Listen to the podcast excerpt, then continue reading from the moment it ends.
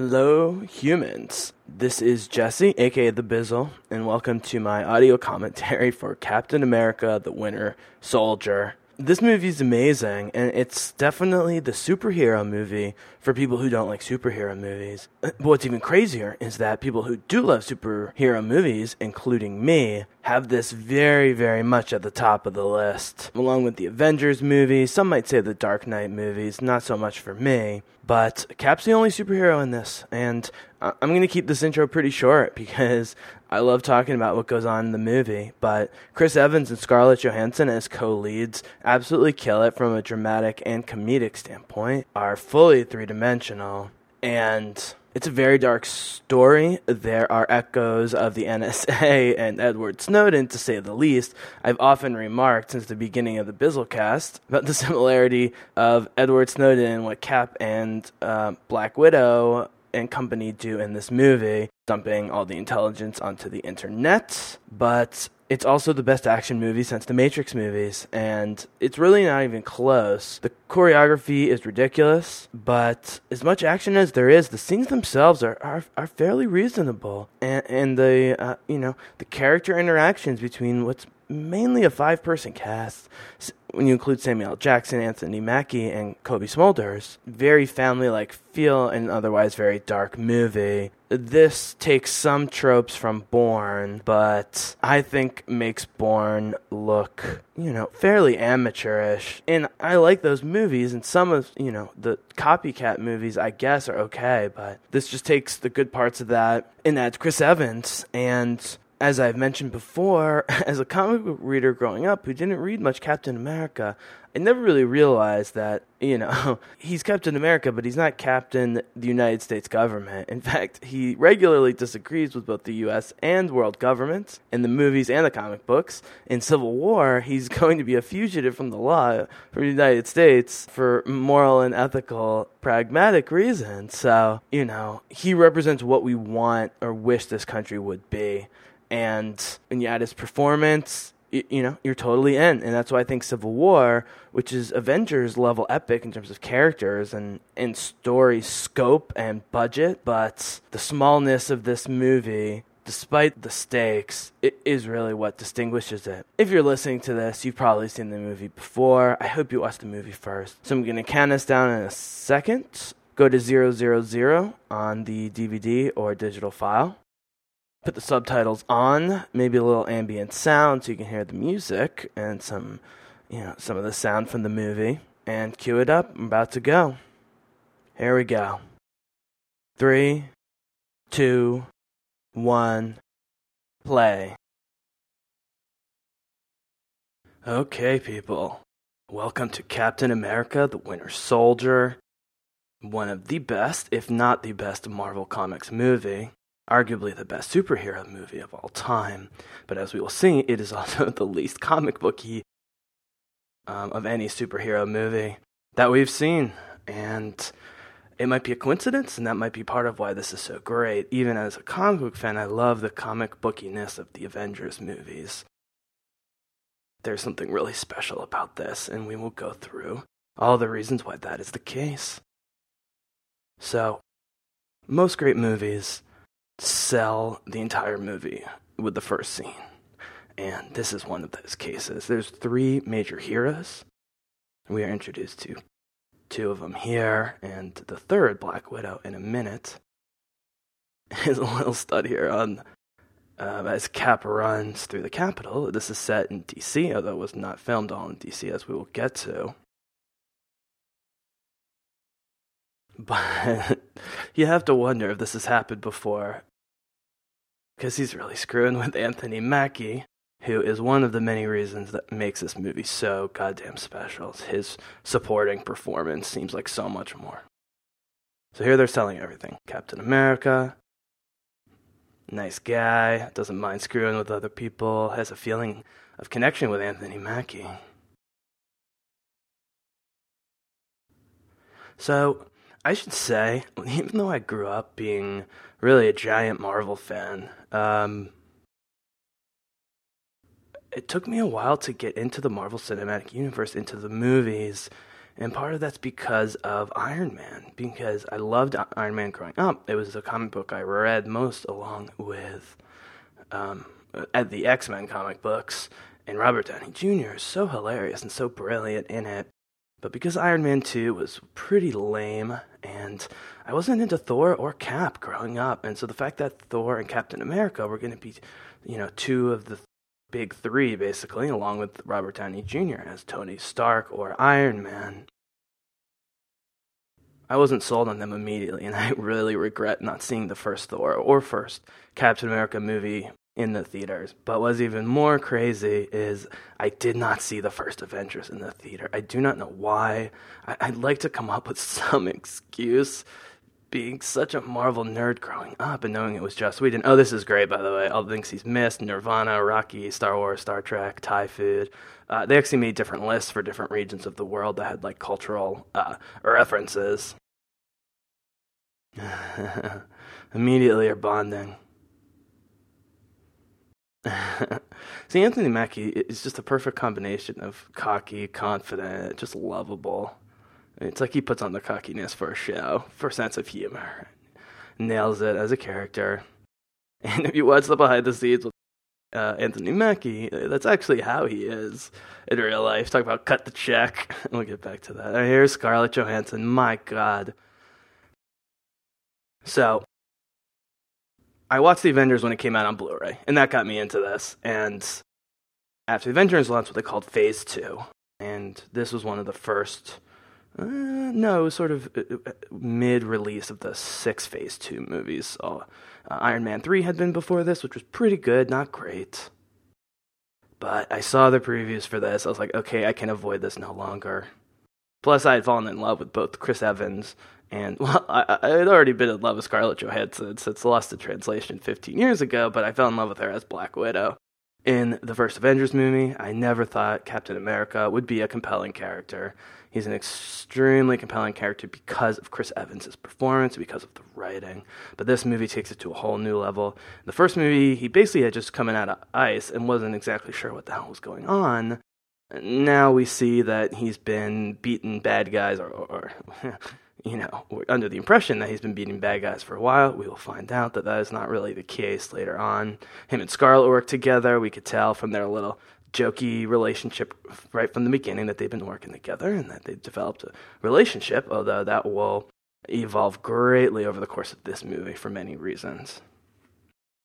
So they have a secure channel between them. There's no excess in this movie. I talk about this in Braveheart. I'm not gonna say this is as good as Braveheart, but it's you know, almost as perfectly executed. Every line, every look, the shots are perfect. The drama is low key because this is a very dark story, as we will see. You can't have the goofy jokiness of the Avengers movies, but you had to maintain that same, you know, Robert Downey Jr. esque quippy humor that comes straight from the comic books. All right, okay. And so, you know, the Anthony Mackie scene happened so quickly, I didn't even get to talk about it. And all of a sudden, we're on Cap's first mission. And this was so important to establish that Cap has not only been doing missions, but clearly been training, learning all sorts of new martial arts and fighting skills and, you know, infiltration abilities, stealth abilities. He's got a new stealth suit. Still got the shield, though. Not crazy CGI in this movie until the end, but the stuff on the ship just looks amazing, climbing up the anchor. So I've seen a little bit of behind the scenes on this. And there's a lot of action in this movie. I'm not going to go to uh, director's commentary um, on this film. Actually, I haven't watched the director's commentary. I've just seen some clips. So the shield throws are something that you know apparently were huge in the comic book. I didn't read much Cap or Avengers growing up, but I know that people who love Cap love the shield throws. Doesn't really do it in Avengers. I didn't notice because he was so great with his other fighting and his bravery. But my God, the shield throws in this movie just are just amazing. The mechanics of the shield throwing really doesn't become kind of semi believable until uh, Avengers: Age of Ultron, which came out a couple years after this, which I also loved. And we'll get back to the Avengers movies. It's not clear at this point if there's a magnet, or it's you know I think it's just more of a like a boomerang. He knows how to throw it, and it, it's even though it looks perfectly round, it's actually shaped in such a way where it will come back to you. See, watch, yeah, you can see that it's just, where's the shield? Where's the shield? Where's the shield? Oh, here it is. But hovering for a while there, but who cares? It looks amazing. So. I'm not going to comment too much on the specifics of this scene. Yeah, this is great. He takes out everyone but one guy, and maybe needs help for one. Yeah, he seemed pretty helpless without me. The guy who plays Rumlow, that dude, you can almost immediately tell it's a bad guy, even though they're trying to set him up as a good guy. Oh, here we go. Black Widow, Scarlett Johansson tried to set him up on dates.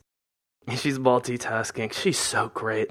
One of the reasons I love this movie is because the two of them are so fabulous in both Avengers movies but together, when they share the screen, she's really the co lead. I know it's called Captain America the Winter Soldier, and it's from his perspective for the most part, but it's a co lead movie. And they both raise each other's games. They have immediate chemistry that's flirty, but not sexual. It's absolutely perfect.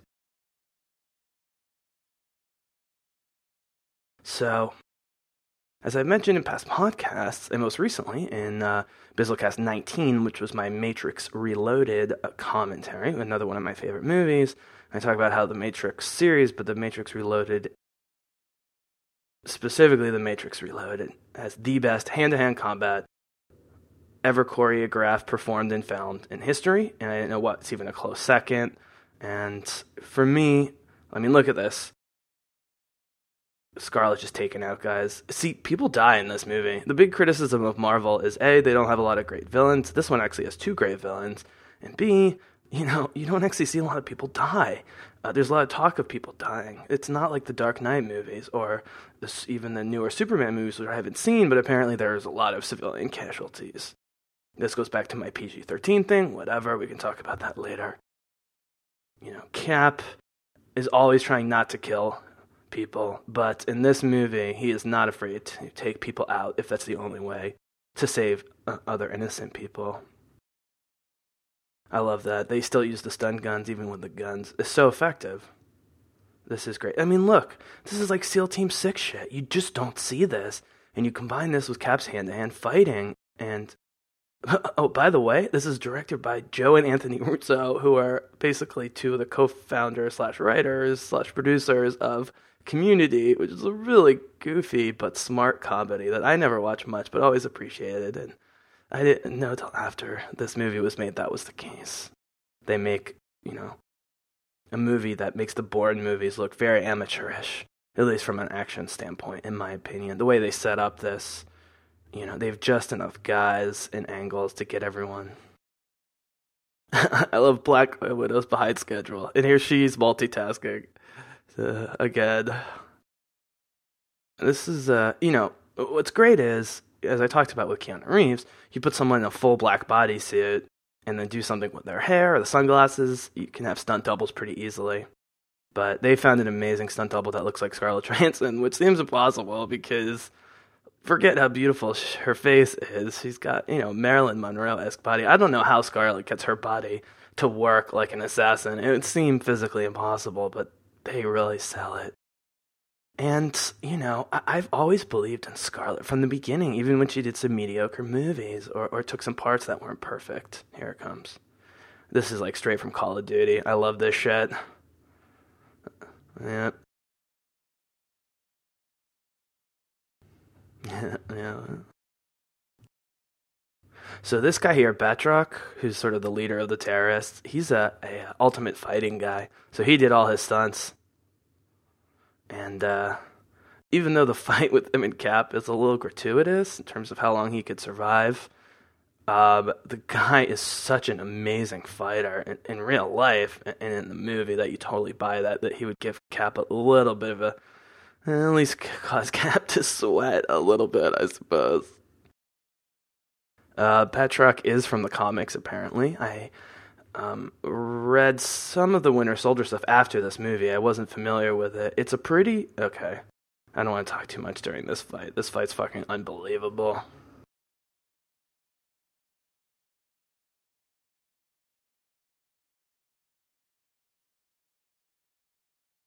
So yeah, so this is the guy named George saying something. He's he's playing Batroc here. He's doing all this stuff himself. And what's great about the fight, look at this, oh, that flipping. I think that's all that guy doing it. And here, this is this was great. And this, in some ways, this moment is where you buy Cap, even on top of all the incredible stuff we've seen him do already. He's not afraid to take a challenge, put away the shield. See, he doesn't use the shield because he's scared. He uses the shield because he's a way more effective soldier with it. But what's great about this is you think this would be like a 10 minute battle without the shield, and he just fucking kicks Batroc's ass. Oh my god, that spitting reverse flip kick to the face is amazing. And then that didn't work.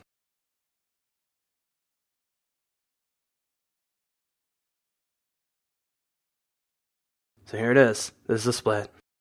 This is the beginning of everything not being right in the world for Steve Rogers. Back up your stuff, it's a good habit. So, anyways, as I was saying, in the last few years, Scarlett Johansson, I mean, the combination of roles that she's played to go from this to, to the voice of Samantha and her to that indie um, alien flick she did, which I totally haven't seen yet, which is supposed to be amazing. Under the Skin, everyone says is incredible. She's like a she's an alien who seduces and kills men, basically, but it's supposedly very well done. The Avengers movies, she's so natural, and she ties everything together.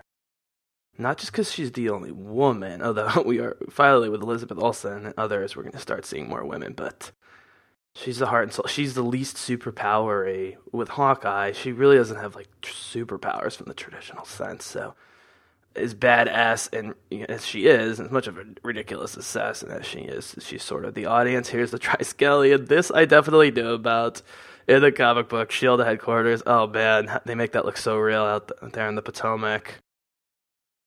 And design, interior and exterior is phenomenal. Okay. Samuel Jackson, he has a way when it's the right movie and the right role of just owning it. And he has owned director fury from the beginning. He had to sell Shield as with small cameos in the first couple Iron Man movies to get the Shield plotline moving. They knew they weren't going to get to it till Phase Two, and this is where it comes to a head. And I love that him and Cap continue not to see eye to eye, if you will, or eyes to eye. Uh, like in Avengers, Cap is very suspicious of authority, even though he's working for authority. He uh, he likes transparency. He likes knowing that he's doing the thing he's being told to do, or that he thinks he's supposed to be doing.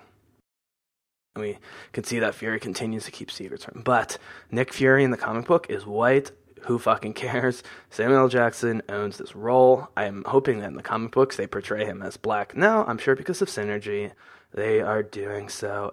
And okay, and so this is what makes a movie great is this scene. So it's just kinetic fighting, fighting, fighting, fighting. And then you got this scene. Little things. They're not going anywhere. That's a green screen behind them. But looks like they're going down. You can tell they're going down. So this sells Nick Fury's motivations. And, you know, the fact that he's sort of a black dude from the hood is implied very strongly, works for the character. But because Samuel L. himself is a very strong and brilliant black dude who I don't know if he's from the hood, but I'm sure he knows plenty of people who are. I mean, he he's a very empowered black actor, whatever his background. He talks about how his grandfather was a nice guy, who uh, ran elevators, but when the neighborhood started to change for the worse, he was still a nice guy at the elevators, but he cared again. And that's a great transition. His, dad, his granddad has a 22. Sam, uh, Nick Fury has three helicarriers. Oh my god, they look great. This is all CGI. It looks spectacular. I wonder what the, the Matrix movies could have done with this level technology, but we won't talk about that. This looks amazing. Again, is that a CGI human? Don't even know. That's how good it is these days. And this is a movie where the amount of practical effects helps sell CGI that doesn't really need much selling, but you're almost excited to see the CGI, whereas normally there's just so much of it you get sick of it. I don't know how they did this. I mean, there's this is all green screens here. I think obviously they don't have helicarriers, the repulsor engines. Okay, so there's all these little callbacks as always with Marvel movies. So these new engines, you, you know, are like energy powered. They're not rotors like the helicarrier that was almost destroyed in the Avengers. Cap asks, uh, you know, was Stark involved? Iron Man and uh, Ed Fury says he got a close look at him and had some suggestions. As we know in the Avengers, he almost got torn to pieces in one of the rotors of the helicarrier. See, okay, and this is why this movie is brilliant. And I'm going to try and communicate this by posting online. I might write an, an article, but Cap, you know, ends up being essentially Edward Snowden, or, or at least in line with Edward Snowden's ideals. Right? He says, This isn't freedom, this is fear. You know, you're going to hold a gun to everyone on earth and call that freedom. You're going to call that security. Yeah, that's great. Fury tries the hard sell with Cap, but Cap's going to do what he wants to do, and this stresses his Americanness on the motorcycle. It stresses his freedom. He's not wearing a helmet. Doesn't matter. If he crashes, he'll be fine and it's Chris Evans. he's in a helmet a lot, so when you can get the hair, the blonde hair going, you gotta get it going. And again, this scene just fits in perfectly. We had that amazing action scene with the Smithsonian, and God, I'm not gonna have enough time in this movie to talk about everything. Okay. So the idea in 2015 of seeing a Captain America exhibit at the Smithsonian actually makes sense in the real world. And we're gonna see a boy in a minute who's very cute and plays his line, who plays his little look well, who recognizes Cap, who's wearing the Cap T-shirt, the blue Cap T-shirt with the shield, and I see that shield shirt as um, I'm sure you guys have everywhere. Men, women, kids, adults, black, white, Latina, whatever. See the cap shirts everywhere. I never would have guessed that even though Iron Man makes the most money in his movies historically, although I think that's going to change with Cap 3 next year, we'll get to that at some point. There's the boy that that's the t-shirt you see everywhere. Cap has become the cult figure. I mean, to see, you know, little um, black girls and little Latino boys running around with Captain America t-shirts is just so amazing and says how far our country has come on so many levels because he is the all-American, you know, blonde, blue-eyed white guy, but what I never realized growing up, and this is his friend Bucky, who will obviously come back as a Winter Soldier later, um, who he thinks died. And this obviously critical to this story and will be critical going forward in the in the Marvel movies. Ah, Peggy Carter, his love from the his uh, love from the war, World War II, who he never got to end up with, and now she's old and decrepit, as we'll see in a heartbreaking scene coming up next, where he's with her and she has Alzheimer's, and we don't know how many times he's gone, and she never recognizes him. Really, really just tears at your heartstrings in a, in a very real way. But what I never realized growing up, because I wasn't reading a lot of Cap, is that Cap is patriotic. Cap loves America, but not for the reasons that are normally associated with patriotism. He loves the ideals of America. He is an old school American. He's a George Washington guy. He's an Abraham Lincoln guy. He believes in freedom, respecting human dignity and human rights, in America being a beacon unto the world, democracy, true democracy, no corruption. So this is always a problem with Cap is he is fighting.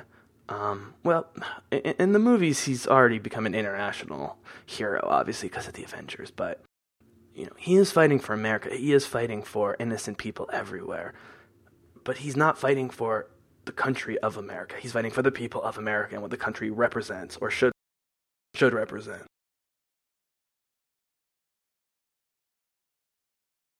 Yeah. This is so great. I mean, Hayley Atwell. See, this is what makes the Marvel movies so special. and if I use that line a lot, I'm sorry, but I just love the Marvel movies. Even the worst ones, like the second Thor movie, are still really entertaining, and the best ones, like this and the Avengers movies, are some of the best, you know, action sci-fi movies or any movies ever. Hayley Atwell has played so many different versions of herself.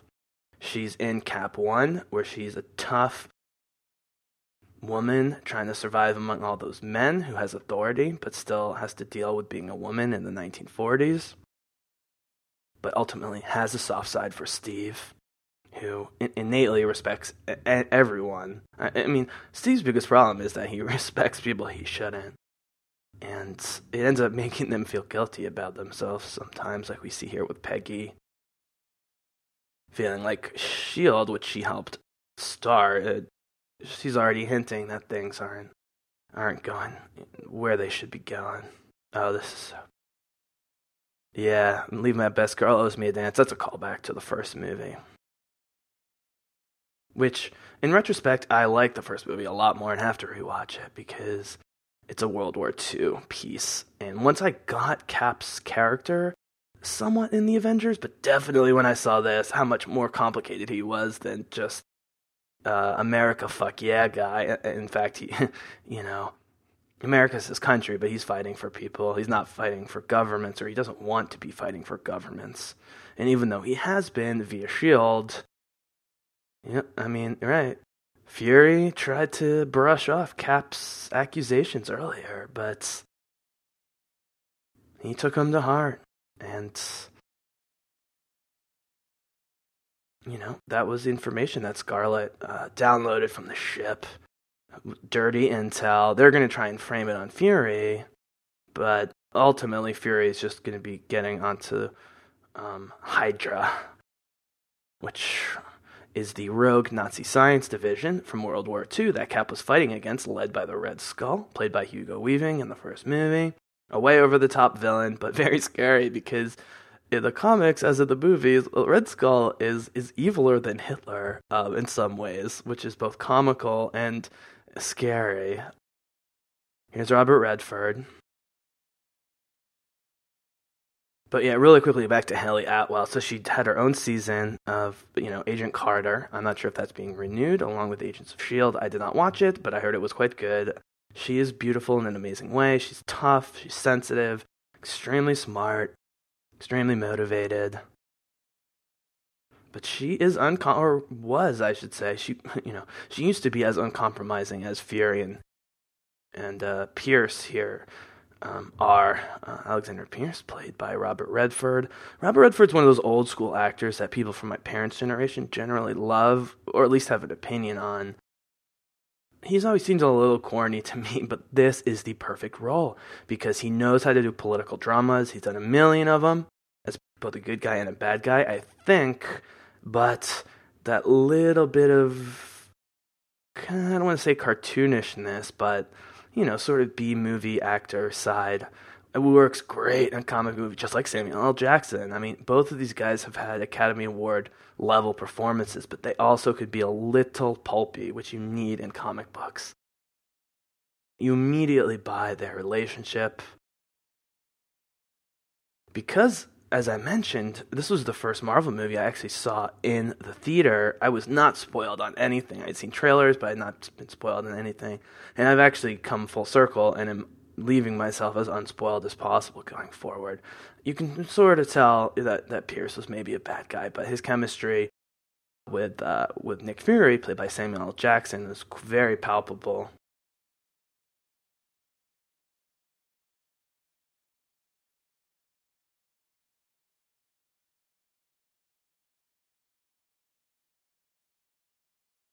So Anthony Mackie as Sam Wilson is brilliant casting on so many levels.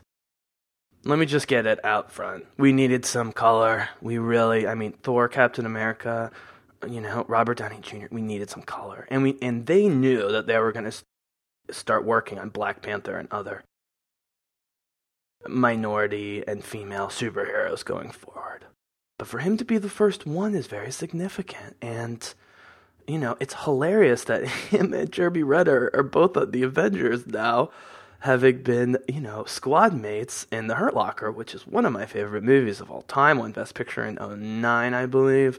Amazing, small, but really tense and brilliantly executed war movie about a bomb diffuse fusion squad where Jeremy Renner is pretty psychotic. I mean, he'll you know he'll take off his gear to go defuse a bomb. He, he just he's a he's a uh, adrenaline junkie, and and Mackie plays sort of the leader of the troop um, who provide cover for the bomb guy because you know oftentimes the terrorists will plant the bomb, and then if you try and you know defuse the bomb or look like you're going to defuse the bomb, they'll they'll shoot at you. So they provided cover. Not totally clear to me in the movie who was actually in charge. It seems at points like Renner was giving the orders, but Mackie was sort of the captain. But anyways, he know, already knows how to play a soldier, and even if you've never seen The Hurt Locker, you immediately buy him as a soldier. If you have seen The Hurt Locker, it's an even easier sell. Just like seeing Jeremy Renner as Hawkeye was a very easy sell. Although Hawkeye wasn't used very well un- until the second Avengers movie when he was maybe my favorite character in the movie. And they made him one of the main characters, which uh, no one, at least I did not see coming. Okay, so I mentioned that this is the best hand to hand fighting since the Matrix movies. but they do everything else well. They do gunfights well. They do CGI fights well. That guy looks like MacGyver. Looks just like Richard Dean Anderson. Right now, okay. And they also do car chase as well. Here's what's great about this car chase. Hopefully, you guys can sort of follow this and still be and still be listening to the commentary. But what's great about this car chase is that it's not really a car chase. They're stopped for a lot of it here in the beginning. It's really a, like a assault on on a you know a fortress that happens to be a black SUV. Oh man, this stuff is so cool. There's so much gunplay. I mean, so many people get killed in this movie. I don't understand the PG-13 rating. I- I'm glad it got one, um, but this thing is great. And this is this is basic film logistics. Okay, can we buy that there's a window that can take, you know, 300 rounds and not break? Sure. But we got to have something that can break that. And then we got to have countermeasures that can break that. And that's the thing. Even though there aren't very many comic booky elements to this from a sort of superhero standpoint, because the only one with real superpowers from sort of the kind of mutant standpoint is is Cap. Even he is more of a ground level guy. They still use here comes. Oh man, I yeah I didn't see that coming. The, I mean he's killing cops now. You know, they have his computer say before all this goes down. So here we go. It's a car chase with no movement, and this is awesome. Um, all the exterior stuff was done in Cleveland, by the way, as was the first Avengers. Uh, I believe Cap 2 is being filmed in Atlanta as we speak. The Black Panther costume looks amazing. Oh man, if we get time, I'm going back to Black Panther and the next Cap movie. So here we go. Car's driving itself, but nope, he's Nick Fury, so he wants the wheel. He can drive better than the computer. But as I was saying, you know, I talk about with Lord of the Rings that what makes Tolkien great is that for the most part there's an internal consistency. Yes, there's wizards and dwarves and orcs, but once you develop rules for your universe, you gotta stick to them. And this movie does a great job of adding new rules and then sticking to them. Like with the the uh, bulletproof window, the battering ram, the machine gun that comes out. There's really only one tech device in this entire movie that uh, it's just it, it's it's not that it's unrealistic. It's just that I can't even comprehend, even if you had the technology, how you would do it. We'll get there. See, again, we're stopped. You know, I mean, look, he's barely driving. This is so brilliant. I can't believe no one thought to do this before. I mean, this is the opposite of every Bourne chase or transporter or whatever the fuck chase you've ever seen. They do make the uh, the fake cops. Oh, I was saying earlier that his computer tells him that you know there are no units in this area. So you know, as a viewer, if you're smart and you're listening, you're going, okay, these guys are fake cops, so they're bad guys, so we can kill them. But most people on first viewing probably thinks that while these cops are working for the bad guys, they are actual cops. So he's calling cops. We're rooting for, you know, a dude with an eye patch mowing down policemen. I can't believe they got away with it. Okay, so this is clearly a scene where they're speeding it up. The Matrix movies do that better than most movies, including maybe this one. It's so brief, though.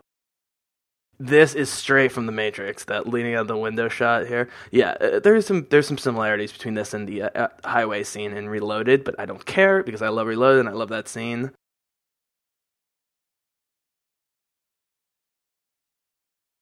There's Richard Dean Anderson, aka MacGyver, aka uh, some dude from Stargate. Um, this filmic is great. I mean, even with the quick edits, you can see exactly what's going on. Right, he could see that there was a truck coming on his computer screen. That is awesome. I wonder how much this day's uh, his his driving fortress there cost. Probably a couple mil, I would assume. Now, here we go. Winter fucking soldier. When I saw this, oh.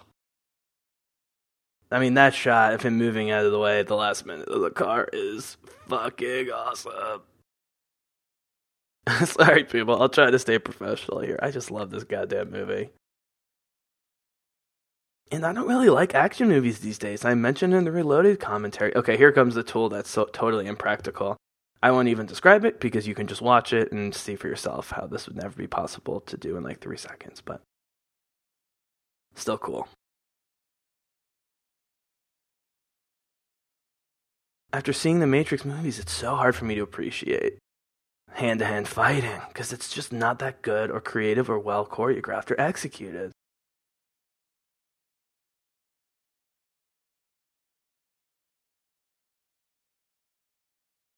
So we've already had the infiltration of a ship with Cap taking down most of it. We've already had our car chase that wasn't really a car chase, but was still thrilling. It was so loud in the movie theater too. I'm always getting on theaters for being too soft. Oh my god. Okay, I can't believe I don't have her name in front of me. She says her name is Kate and she's a nurse. Really, her name is Sharon. We find out shortly and is protecting him for Nick Fury. She works for S.H.I.E.L.D., Agent 13. She goes by the name Sharon. And what is her last name? Carter, although only the true fans know this. They're definitely going to be a love interest in the next Cap movie. I believe, as has happened in the books, you know, that he would fall in love with the, I guess, granddaughter of uh, Peggy Carter, played by Haley, Hayley Atwell, his former love. Look how she plays this. Hopefully not too far. She's so adorable. She's such a great beauty.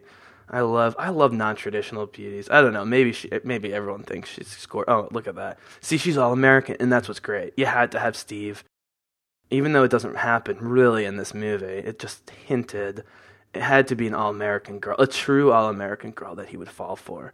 Not an all American girl who, you know, votes for the Tea Party or whatever, but someone who holds the same ideals that he does.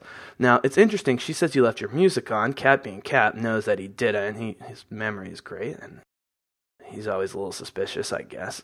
I'm thinking she knew, having lived there for a while, that something was wrong, but didn't want to blow her cover quite yet. It's interesting to think if she's the one who let Fury in, did she know Fury is there? Fury says, you know, just hang out outside. I'm just going to have a talk with Steve. Then, of course, he gets shot and she has to come in. Now, it's unclear how she's sort of a mainstream agent of S.H.I.E.L.D. and he's never come across her. I mean, maybe she doesn't become one until her cover's blown, but as soon as uh, Cap is Steve Rogers is forced to go on the run as a fugitive with Black Widow, she's you know in the main Shield you know room like war room. So I'm not really sure how that works. It's possible that Rogers doesn't have much contact with the you know the sort of the uh, administrators of Shield, even the high level ones, but he does know who Sitwell is from the beginning. Jasper Sitwell, who will come back. So, you know, one tiny inconsistency, who freaking cares? It's, I love this device. I'm sure this has been done a million times. Oh, God. So, those are three Russian slugs. No rifling, okay? So, rifling has to do with the way that the gun is fired out of the, the barrel. It's much harder to shoot. I believe an, an unrifled bullet is much harder to shoot, but it's untraceable. Or, or at least it, it's much harder to trace. And if you're skilled as the Winter Soldier, here we go, I'm Agent 13. I remember seeing this, being like, this woman, uh. But, you know, over the course of the movie, she, she wins me over. And her acting ability is great. See, and this is what's great. You can see her concern and love for Fury the same way that Romanoff, aka Black Widow, aka Scarlett Johansson, loves Fury. There are loyal people in Shield, and even though Cap and Black Widow and uh, and uh, Falcon save the day, there are lots of other good guys. Even though Shield's been corrupted by Hydra, which is still around, as we shall see. This is awesome. This whole scene is so cool, and they don't do anything but this. Oh, what a shot! I think they showed that in the trailers. It looks amazing. Yeah, by the time he looks up. So the symmetry of the left arm with Cap carrying the shield on his left arm, I don't think is uh, unintentional. I'd have to go back to the comic, which I don't know that well. Of course, in order to get the image later of punching the shield, Cap holds it in his right hand, and so the left hand from Bucky from the Winter Soldier. Spoiler alert, that's his friend Bucky. Actually, I didn't remember this until I was listening to a podcast after the fact, um, which is that they really did not try and hide uh, either through previews or images or IMDb credits that this Winter Soldier was Bucky. Bucky Barnes, his best buddy from World War II, who managed to survive because he had been experimented on, like Steve had been experimented on. Cobie Smulders, who really never lives up to what I'm hoping with her. Although she does have some great moments in this movie as Maria Hill.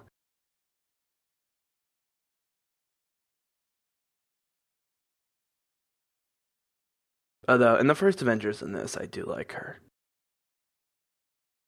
I mean, she's the one that's truly loyal to to Fury as well, and so she's important in in, in that sense the most. Not only loyal, but he trusts her the like trusts her the most.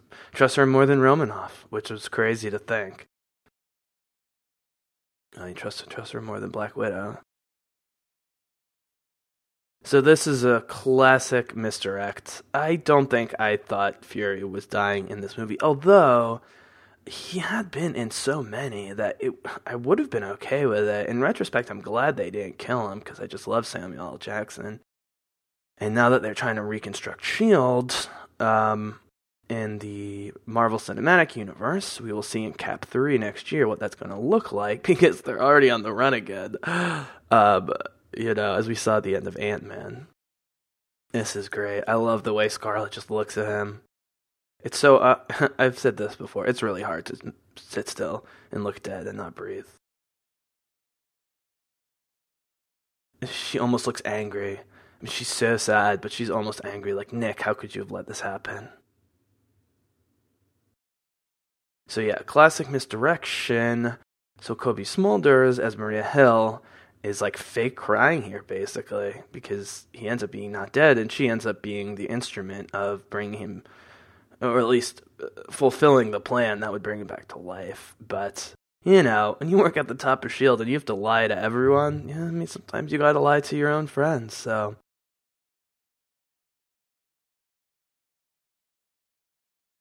Once samuel comes back once fury comes back you don't even have time to be mad at Hill for lying about it.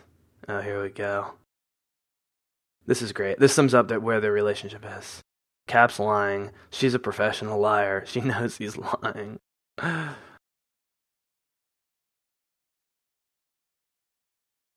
Right. I like. oh God, Scarlett plays everything so so well. Oh, Don Jon too. By the way, was awesome in Don Jon as the Jersey princess, you know, that had Joseph Gordon Levitt whipped. A 10, as they called her, and indeed she is.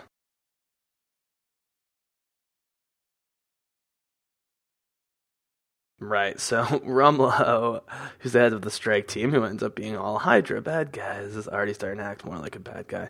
So this movie just moves at an unbelievable pace. I mean, we're barely 40 minutes in. Oh, here we go. So it's interesting they don't kill her.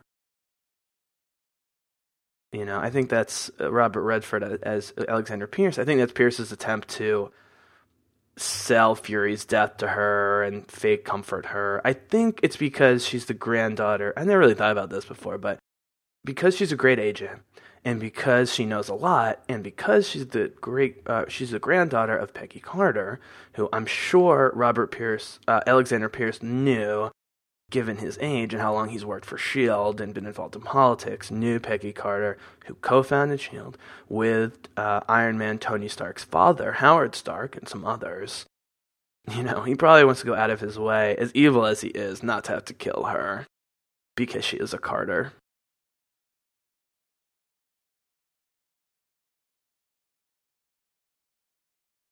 So, this is one of those scenes that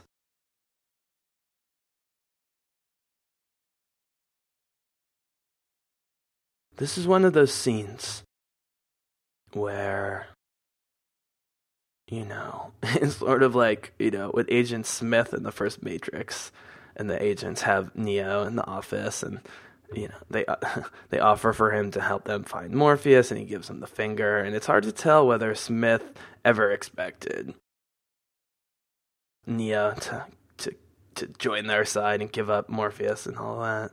And this is a similar scene in that it's hard to know whether Pierce, even if Captain America, well, let's put it this way if Captain America tells him the truth, then he knows Captain America is on to him and would probably have Cap killed. If Captain America does not tell the truth, as he does not do, or not, or at least doesn't reveal everything, and Pierce can see it that Cap's lying because we've just learned from another professional liar, Black Widow, that Steve is a bad liar. Pierce is also another great liar. You don't get to be the head of S.H.I.E.L.D., or, or at least the head of the political side of S.H.I.E.L.D., without being a good liar. So I'm trying to figure out what Pierce is trying to accomplish here, other than just a great scene that establishes A, his long relationship with Nick Fury, B, muddying the waters, what's going on. Now he's telling a partial truth, when he says he doesn't agree with the council saying that Fury um, was it was trying to make money out of all this, and as as evil as we're going to find out Pierce is, you know, he is idealistic in a twisted but you know but consistent way, and I think he he continues to respect Fury after Fury's supposed death, and I think he respected Fury up until you know, his ultimate predictable death in the end. Right. And really, this is about the self rationalization of people of power, especially people in the security apparatus. And this is a theme I really want to start going into going forward rather than just to continue to do a play by play. That might be hard, uh, only because I love doing play by plays in this movie. There's so much stuff to dig in on, but you know, this is all about ends justify the means. I mean, really, you know, that is the core of Cap's character. He never believes that the ends, or I should say this, he doesn't always believe that the ends justify the means. He's fighting for the means. He's not fighting for the ends. That's the whole point. The ends is some sort of stability or political control or peace or whatever. The means are people. Almost always, the means are people. And so, you know, here where we get the thinly veiled threat from Pierce, like I was sort of hinting at earlier, I'm not sure anything Cap said, truthful or not, would have changed what's about to happen. I think it was Pierce was trying to get info out of Cap and then he was going to kill Cap no matter what. But what I love is See, now you know that it, that something's probably going down now. But right when he walks out of Pierce's door, they could have gone another scene or two and pushed back the plot moving forward. But nope, they pushed the plot immediately. Were these guys already here before he even talked with Pierce? Did Pierce call them the minute that Rogers left his office? I think they were always going to kill Cap. I like that Rumlow, you know, does appear to uh, to be regretful about what has to happen. Um, they make him so, so evil and cocky that you know it's hard to buy, but the actor does a good job. I think he respects Cap's like combat prowess and leadership and not his ideals obviously a lot of Under Armour by the way in in all the avengers movies i mean chris evans in Under Armour god damn i don't know why they don't just throw him you know 100 million dollars to an underwear campaign. He looked great in the tight short sleeve Under Armour tops.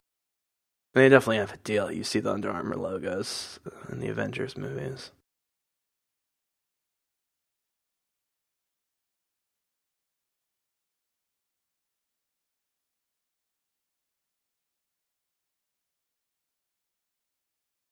Yep. And so we're noticing um, Roger's perceptive abilities. He's seeing sweat. He's seeing people kind of look uncomfortable and shuffle around, have their hand near their guns. He knows what's going on. I love that. You could just how greasy that guy is. The back of that guy's hair look. So you know, this movie is really a critique on kind of unlimited you know what happens when security forces have unlimited power and, and no transparency and no uh, no real responsibility? Another great all-time fight. This is why this best hand-to-hand since the matrix. And they had a great device because you know just having 20 guys fight Rogers, uh, fight Cap, and then oh, that's yeah, it's the reveal of of Sitwell being a, a bad guy. Yeah, it's going down quick, uh, yeah, going downhill quickly. But anyways, they had to have an extra device because you know Cap would kick these guys' asses as he does, anyways. But you add that sort of magnetic handcuff thing. This is great. I would love to have been Rumlow during this. Just you know, just tasing kept in America. Oh, this is great. See, it's so seamless. You've got martial arts, you've got wrestling moves, you've got just straight, dirty street fighting, hand to hand. Oh, I you know I did not see this coming. What a move! Knock out the, the cable line in the elevator.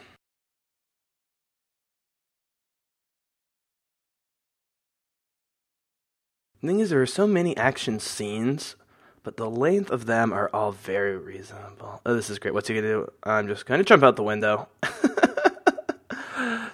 yeah, I really, you know, I really fell for Captain America in this movie. I really fell for Chris Evans. He became my favorite against all odds. Grew up reading Iron Man and X Men. I love the X Men. Love Wolverine. You know, but I never could have imagined that you could use a superhero property in this context that's so dark, that's so gritty, that's so realistic. I mean, if you take out his super strength and the shield throws, I mean, this is just a straight up action suspense political drama thriller.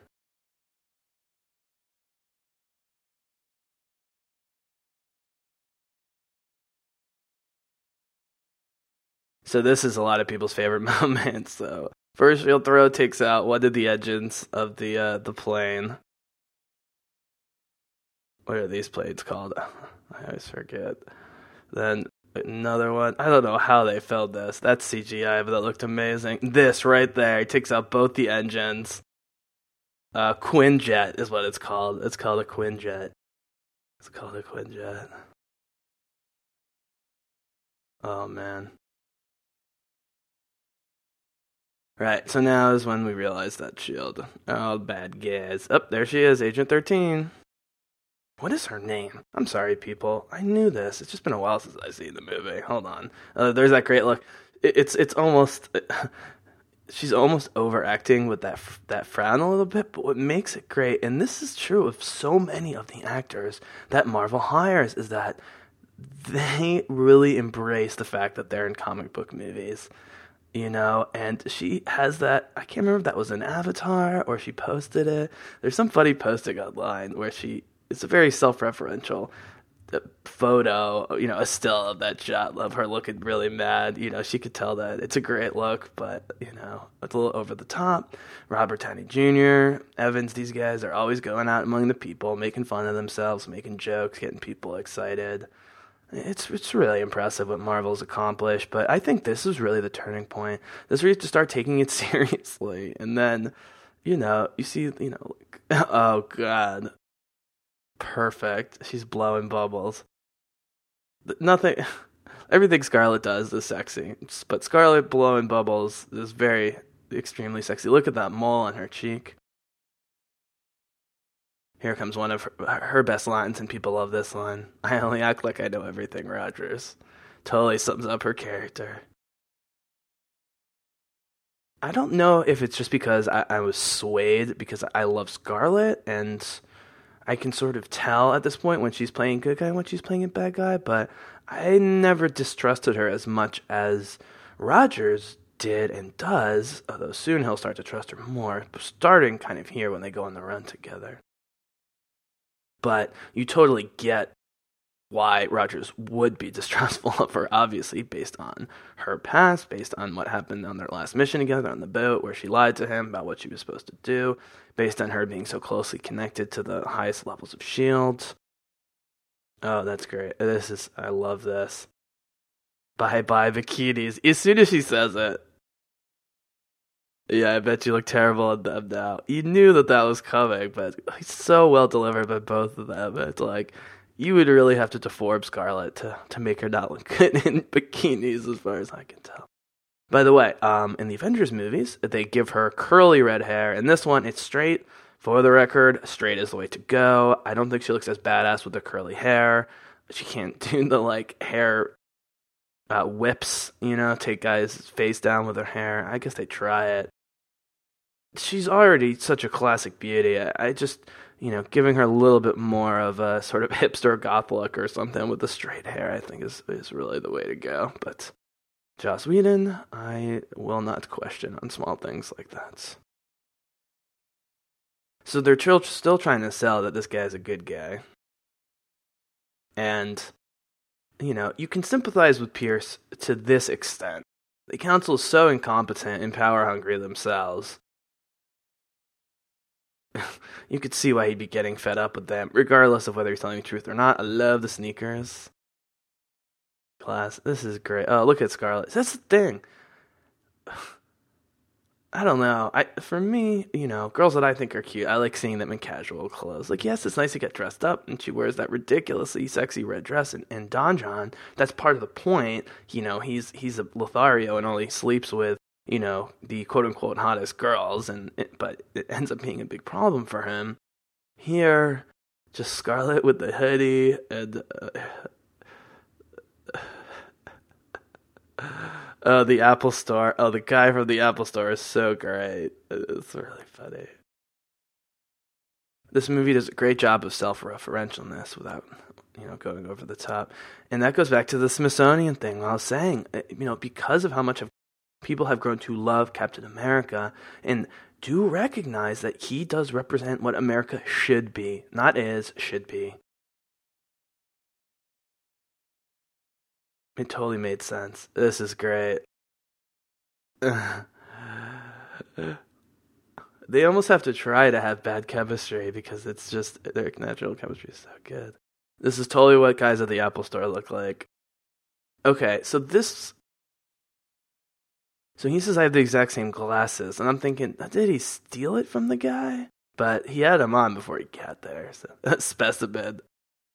I've been Aaron. I love that. I I should say that more. I've been Jesse. That's great. See, what's great about this movie is because they're on the run, between the beginning and the end, he doesn't wear the suit, really, for the most part. And as much as I love the suit, and I think they finally nailed it in Age of Ultron, where it's powered and uh, not powered, it's armored a little bit, and it looks like the World War II version, but without being as spangly and glossy. In this one, he it actually makes sense that he uses the old. look at his face. Uh, it makes sense that he uses the old suit, but um, but what's great is that they're able to be in plain clothes for a lot of this movie, which is you know which is always fun with superheroes. So their whole little flirtiness um, is great. Age of Ultron, when you know Scarlett's really starting to flirt with Mark Ruffalo as uh, Bruce Banner, the Hulk. I mean, she's really laying it on thick in the beginning of the movie, but he's just, you know, Bruce Banner, he's the Hulk. He's such a nerd. He's so smart, but he's so socially awkward, he can't tell.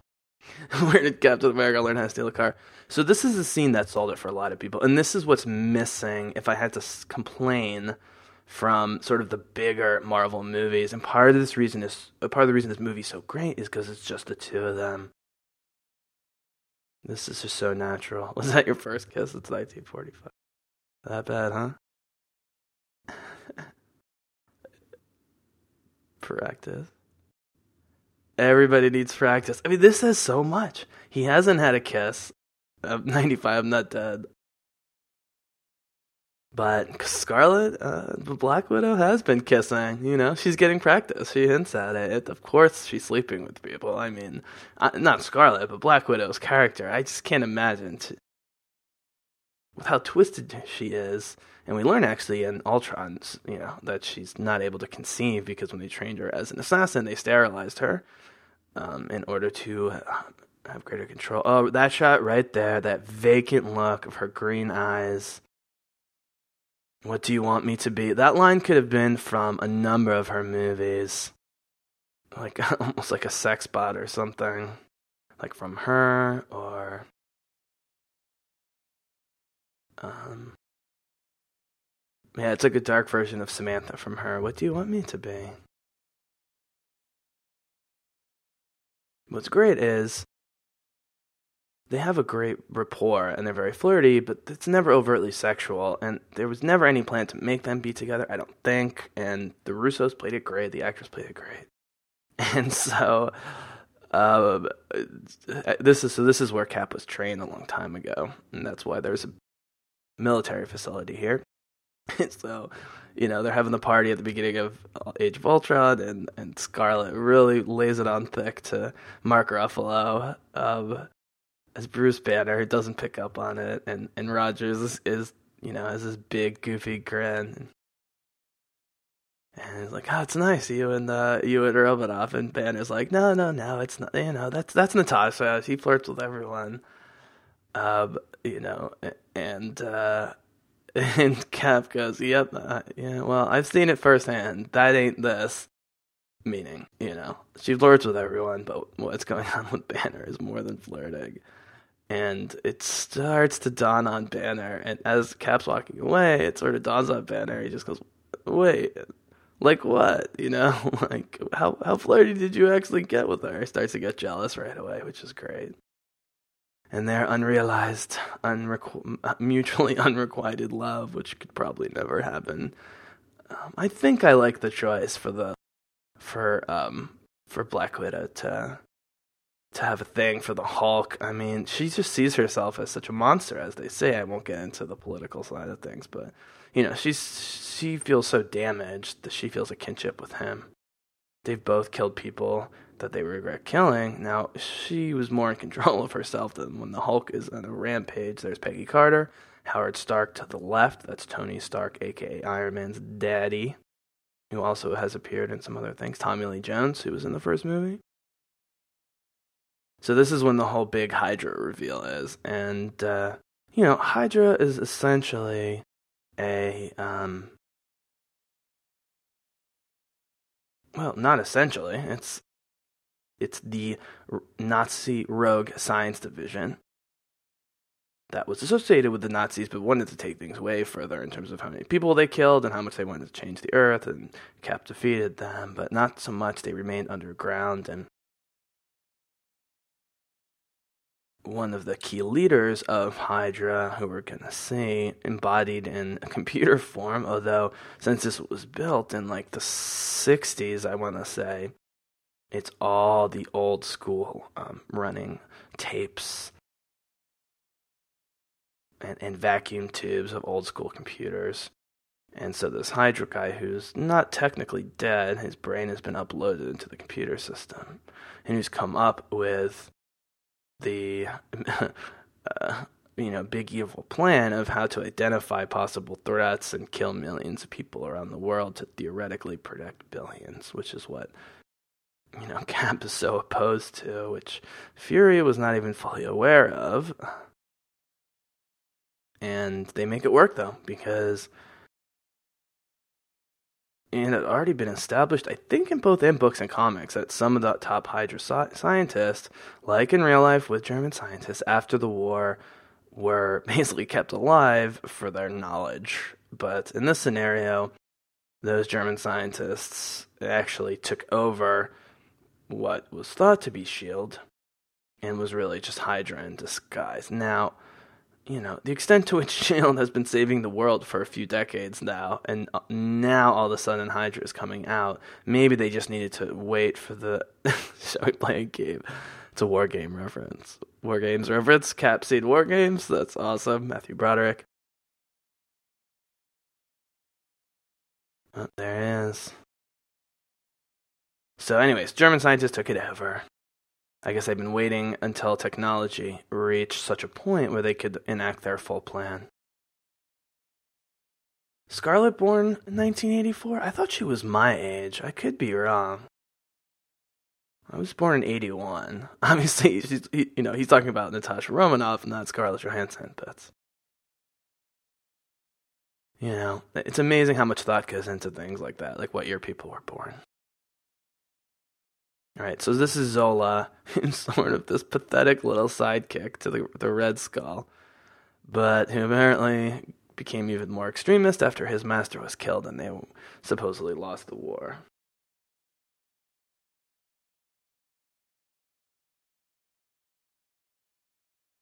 So, this scene is something that Marvel does so, so well, which is compelling exposition. And there's a few things that go into compelling exposition, and Lord of the Rings mostly does this well. Matrix movies, not as consistently well. Needs to be filmed well. This shot beautifully. The color is gorgeous. They look great. There's movement, but it's not a cheesy amount of movement. Up oh, there's the Hydra logo. Great shot right there. You need the person giving the exposition, even if he's a computer, to you know be emotional you know be inflecting and, and be be passionate about, like about what they're talking about the way Benicio del Toro was as the collector in Guardians of the Galaxy. And this is great because you know again as someone who had seen the Avengers on Blu-ray but had only seen the Iron Man movies I think going into this I hadn't seen Cap 1 when I saw this there's a lot of a lot of uh, Easter eggs once you've seen everything you rewatch, but it, it totally sells the history of the last 60 years. Joe's Cap during World War II, Howard Stark, quote unquote, accident in the car accident.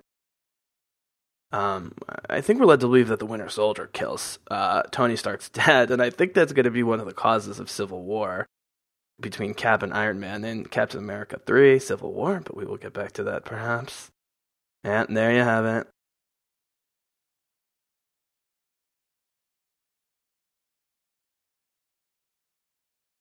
So, you got the acting, you got the shooting, you got the just, you know, how interesting is what he's talking about. But it's been kind of a mystery up to this point about why everyone's turned, and this explains it.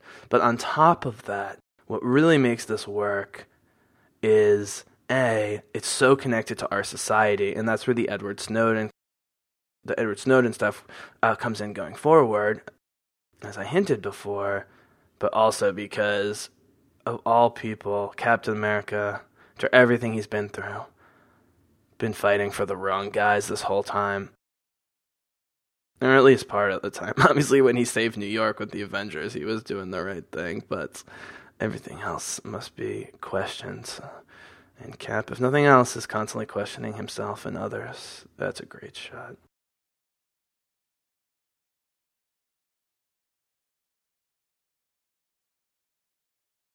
Right, and they sell it all as a stalling tactic. That's the thing with the big evil expositional uh, villain speech. You need to come up with some rationale. I guess you don't need to. Often uh, people don't, but the rationale was they were, were stalling so that they wouldn't leave, so that they someone could drop a bomb on them. And uh, you know, we find out that this kills Zola. I mean, you know, Zola's computer program or whatever that's designed to hunt down basically progressive people and kill them before they're able to, you know, question the new world order. They were willing to sacrifice Zola to kill these two. This is so Terminator right here. I love it. Oh man, yeah. Look at it, and and and the way that the Quinjets, they sort of look like the Hunter Killers from Terminator. I never really thought about that before. Maybe just because it's at night, and this is clearly a set with a lot of fake rocks, but you needed the shot. You know, for for tents, this is a thing, people. For all the coolness that we've seen or are going to see, for you know a 20 second establishment shot like this guy that looks like a Terminator, there's just no reason to go crazy. Just build a set and shoot it. It looks great. So we are about halfway through, a little over an hour in, and something that I haven't really commented on that I teased in the beginning is that there have been no superheroes other than Captain America. You could make this movie not be a Marvel movie. Captain America just happens to be the protagonist, but like, you know, Jason Bourne has borderline superpowers. I mean, he's been enhanced. Cap has been enhanced, but he still can be killed. Or nearly killed by bullets, as we will see later. And yeah, I've debated a lot about my sort of top Marvel movies. The top four for me are pretty obvious. The two Avengers movies, this one, and Guardians of the Galaxy. Now, I'm to leave Guardians out because it's so different. I did not love this scene, by the way. I like the notion that Pierce would keep his hands clean and not actually shoot anyone himself. The real bad guys rarely do it. The dirty work. Also, you know, having the Winter Soldiers show up at his place seems like that could cause some problems. Up there's Sam Wilson running, Anthony Mackie. I love this power. This is straight from a commercial from the 80s for Sunny Delight. Sunny D, not the purple staff, if you're old enough to remember that, or young enough. But uh, I, I didn't think you needed that last scene. I, I would have liked to do the full reveal at Pierce as a bad guy and not not that context, keep it in a bureaucratic context, but I get why they did it. And it is interesting that he has a personal relationship with the Winter Soldier, which does make Pierce even more evil on a number of levels. This is great, cleaning themselves up. And this is, you know, to go back to my top three, the two Avengers movies and this one, although I do love the original Thor, but the Avengers movies are the most comic booky movies ever made in terms of page to screen, not literal from a story standpoint or even a character standpoint, but bringing comic books to life on film. The Avengers was the first. It was the most extreme by far, and Age of Ultron was even more comic booky, and I loved it as well. So, you know, the question comes up do people love this movie so much? And it's number one on a lot of people's lists. Um, outside of the Avengers, most people would have this or Guardians as their number one, which is hilarious because this is a political thriller set in Washington, D.C., and Guardians of the Galaxy is a Star Wars level cosmic space opera. But it does share some similarities. Mostly great direction, great acting, great production.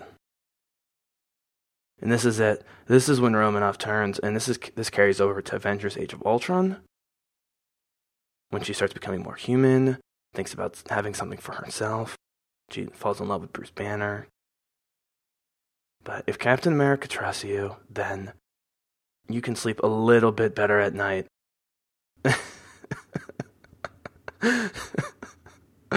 Anthony Mackie. If you guys eat that sort of thing. This is great. They're having pancakes and toast, talking about Shield and Hydra. Oh man, Scarlett and her her, uh, her little top there. She has great eyebrows. Eyebrows have come to my attention recently. If you look at most of the great looking and great actors and actresses out there, they all three of these guys have very distinct eyebrows. my complexion is so light, you barely can even see my eyebrows, so, you know. I guess I shouldn't submit my resume not to Hollywood. But this movie is smaller, it's darker, it's more realistic. And I think this is what launched, even though Guardians made more money, as did Avengers Age of Ultron, I think this really launched the next phase of Marvel. Now, technically, this is the middle of phase two, and with Ant Man just having come and gone, pretty good, not amazing. You can check out, uh, actually, I don't think I reviewed it. But now we're in phase three, starting with Cap Civil War in the spring.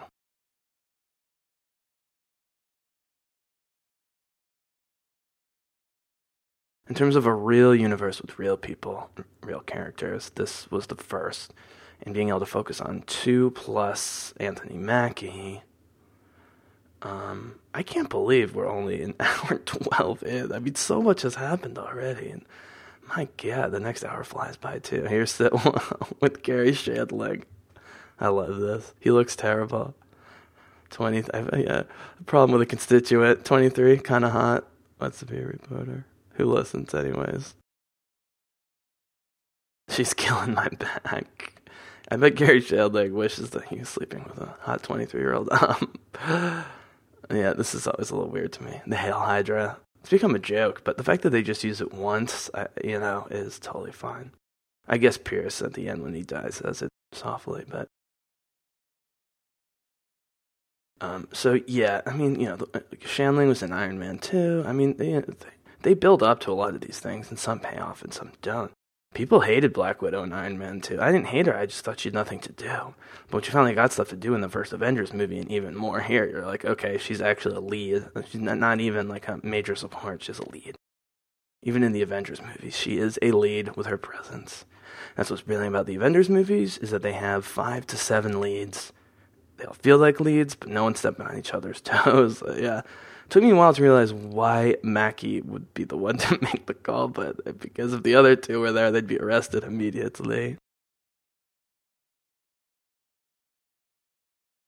I missed you know just Mackie joining the team before. Yeah, the fact that he has a superpowered suit, kind of convenient. Who cares? He made friends with Cap on purpose. I'm not sure he thought that this would be happening, but I think he uh, maybe realized he could be useful to Cap at some point. And like he said, Cap says, dude, I, I can't bring you into this. He says, hey, man, Captain America needs your help. No better reason to get back in. And that line really sums it up. Cap, as I've gone on and on about, is the epitome of a natural leader who leads by example, who inspires people without even trying. I mean, the fact that he, oh, this is so great. Lillian, lip piercing? She's cute. Yeah, I'm not ready for that.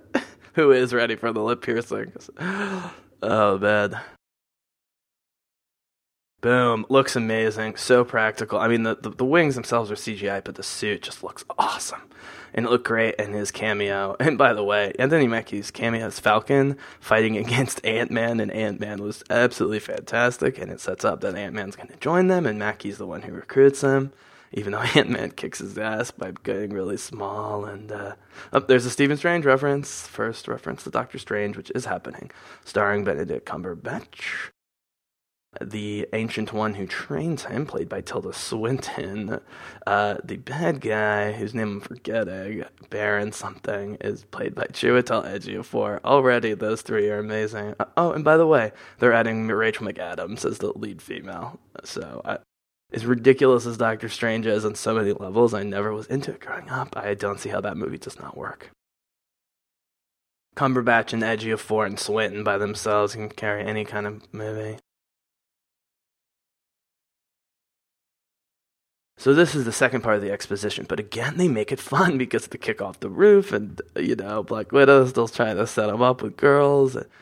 It's funny. It, the way that it's written and Scarlett plays it, part of why she's constantly trying to sum up with girls is because she wants him to be more grounded, because as grounded as he is on an instinctive nature, and he's still from the past, relatively far past. I mean, by today's standards, from World War II, wants him to, to, to feel more part of society. And that's a very subtle and funny but realistic way of humanizing Romanoff before they even get, you know, fully bonded as they are now.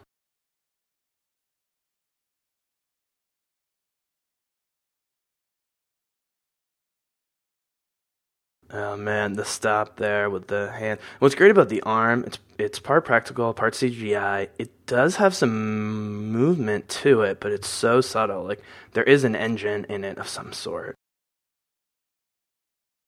Alright, yeah. Power device. Cap shield, uh, which I should have mentioned a long time ago, is made of vibranium, which is basically adamantium if you follow uh, X Men or the Wolverine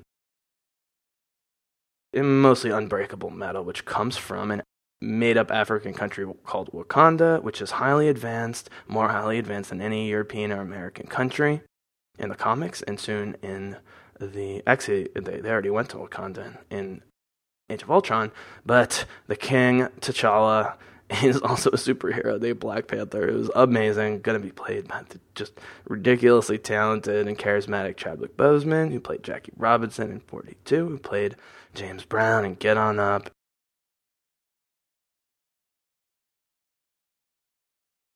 That was obviously CGI. Steve Rogers followed it to the bus, but all right. So here comes the heavy gunfighting again. Again, you just don't see this in superhero movies. You know, Batman hints at this in The Dark Knight, but they just don't fully realize it. And I know that's not what The Dark Knight was about. This is great. Yeah, this is maybe my favorite Scarlett. Um, what's this? Right there. Boom. That's Hollywood, people. And I mean Hollywood in a good way. Yeah, this is my favorite Romanoff stuff just because she gets to do so much stuff. And she's really trying to help civilians. But as I was saying earlier, Cap is is a natural leader. I mean, he inspires people even when he doesn't want to inspire people. Like, you almost could buy that he could inspire Pierce out of being such a horrible bad guy.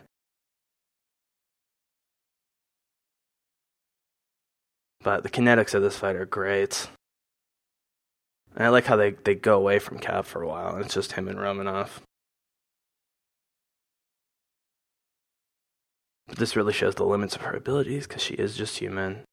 So, so anyway, so yeah, so Black Panther is going to be amazing. He's going to be a major character in Civil War. Almost definitely will be on Cap's side, facing off against Iron Man and the government, who want them to all be sort of registered and under their control, which is sort of you know, we see this from the X Men a lot, but the cast, everything else in Civil War is set up so well. I think they can nail it and make it different. This is great. The chain gun. It's like, oh man, I don't know what. There you go. The Matrix shot of the bullets falling. Not as good, but still cool. Jumps out the back, gets the shield. Right, and this is the obvious thing. Okay, so this is great that he can fight with a knife. Yeah, they they kick a lot of people off buildings. Okay, so how he's redirecting the bullets. There's two problems with this. One, you'd think they would figure out that he's redirecting them if they they keep shooting. Why don't they shoot at his feet? Also, they do try and spread out to get around the shields. Um, but the bigger issue is, you know, it's, it's like Cap is Neo now. You can't beat him with bullets. I guess Bucky shoots him in the end and tries to kill him, but if Cap can get the shield up, then you can't beat him with a bullet. The mixture of the really creepy, intense, like techno soundtrack stuff, and then these quiet bits here. Right, like when you're watching The Winter Soldier from the distance, everything is super frenetic, musically and otherwise. But when it's from his perspective, the assassin part comes in. he gets fooled by the uh, cell phone trick. Uh, you know, I mean, maybe it doesn't sound as obvious to him. You know, they do sell that he's, you know, brawn, not brain, basically. I mean, he's, he, you know, all of his guns have grenade launchers, he's got bombs. Not that he can't hand to hand fight, as we will see, but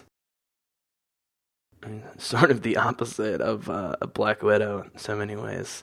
See, here's another little thing. Whoop, that's a cool device. Maybe we'll see that again.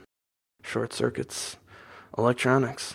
Yep, there. See, you there, right? He snaps his arm back. You could sort of hear and see that there's some movement, but they don't go over the top. Oh no! Bye bye bikinis. Scarlett's now been shot twice. I guess no more bikinis for Scarlett Johansson. I love this. See, the, the, anything where Cap's running. Okay, so that's a shot right there, obviously. The, the hand on shield. Yeah. I mean, there's so many things about the shield that work for me that I never thought would work. Yes, the boomerang thing is a little hard to believe, even within its own internal rules. They solved that in Age of Ultron by having him have a magnetic receiver on his arm. I don't know if Whedon came up with that or whoever. It makes way more sense. But look at that. I mean, Oh yeah, so so the shield is made of vibranium that comes from the advanced African nation of Wakanda, ruled by T'Challa, aka Black Panther, who will be in Captain America: Civil War and is an awesome. It's like if you take Batman, make the suit look cooler, have no weird voice, cover the mouth, and make him an African king. Uh, but the, the, the sort of pan African empowerment aspect of Black Panther, I am so excited for. Um, you know, I hope that it both inspires. Well, it's definitely it's it's going to be awesome. It's going to inspire all of us. But I, I, hope Black Panther is a character that young black boys and girls can get behind. And it's not just that he's a black dude who happens to be a superhero. He's from from not only Africa, but from an African nation that, while hypothetical, is still very African in how it looks and operates. It just happens to be very advanced. And let's be honest, folks, if the dominoes fell differently, you know, we in America and Europe could be the quote unquote third world, and Africa could be ruling. It has nothing to do with our genetics or our skin color. It has to do with economics and agriculture and disease and access to various resources. that, that's a great shot. That felt like a Terminator shot. He's leading, just shoots a grenade, leaning on the car. Um, so Bucky's arm is not made of vibranium, but it has some sort of powered device in it, so that he can, you know, have have enough power to, to fend against Cap's shield, which is a nice device. Forces Cap to fight him hand to hand later on.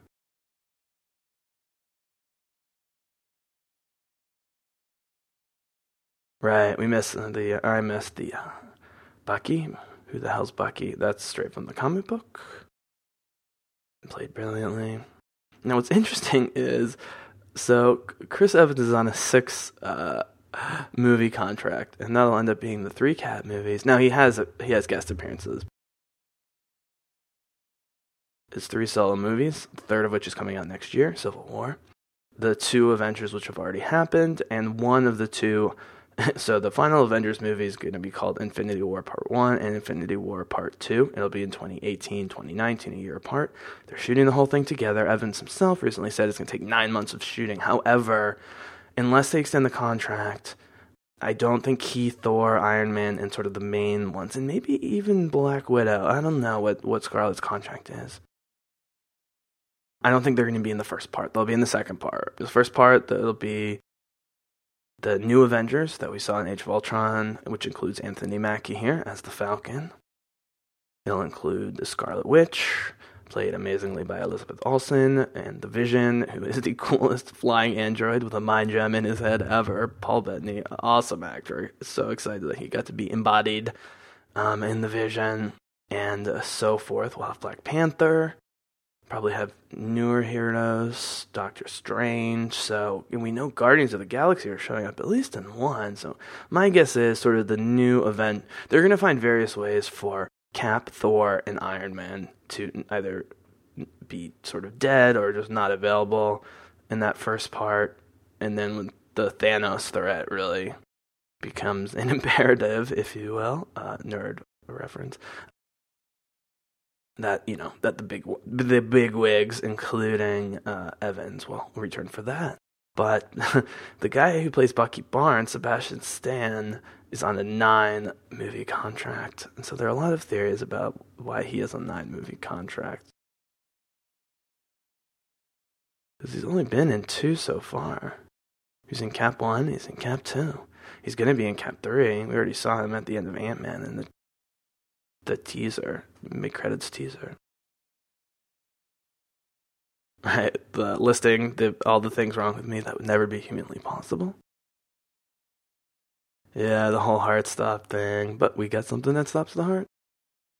You know, it's not it's not empty of cliches, but because of the almost family dynamic of the small cast, but juxtaposed against, you know, arguably greater stakes than even the Avengers movie, which had been the highest stakes up until now, because yes, that was an invading alien army, but this would be humanity killing itself, basically. Um, it, would be the Holocaust realized on on such a huge level, but it'd be done intentionally. There's Sebastian Stan.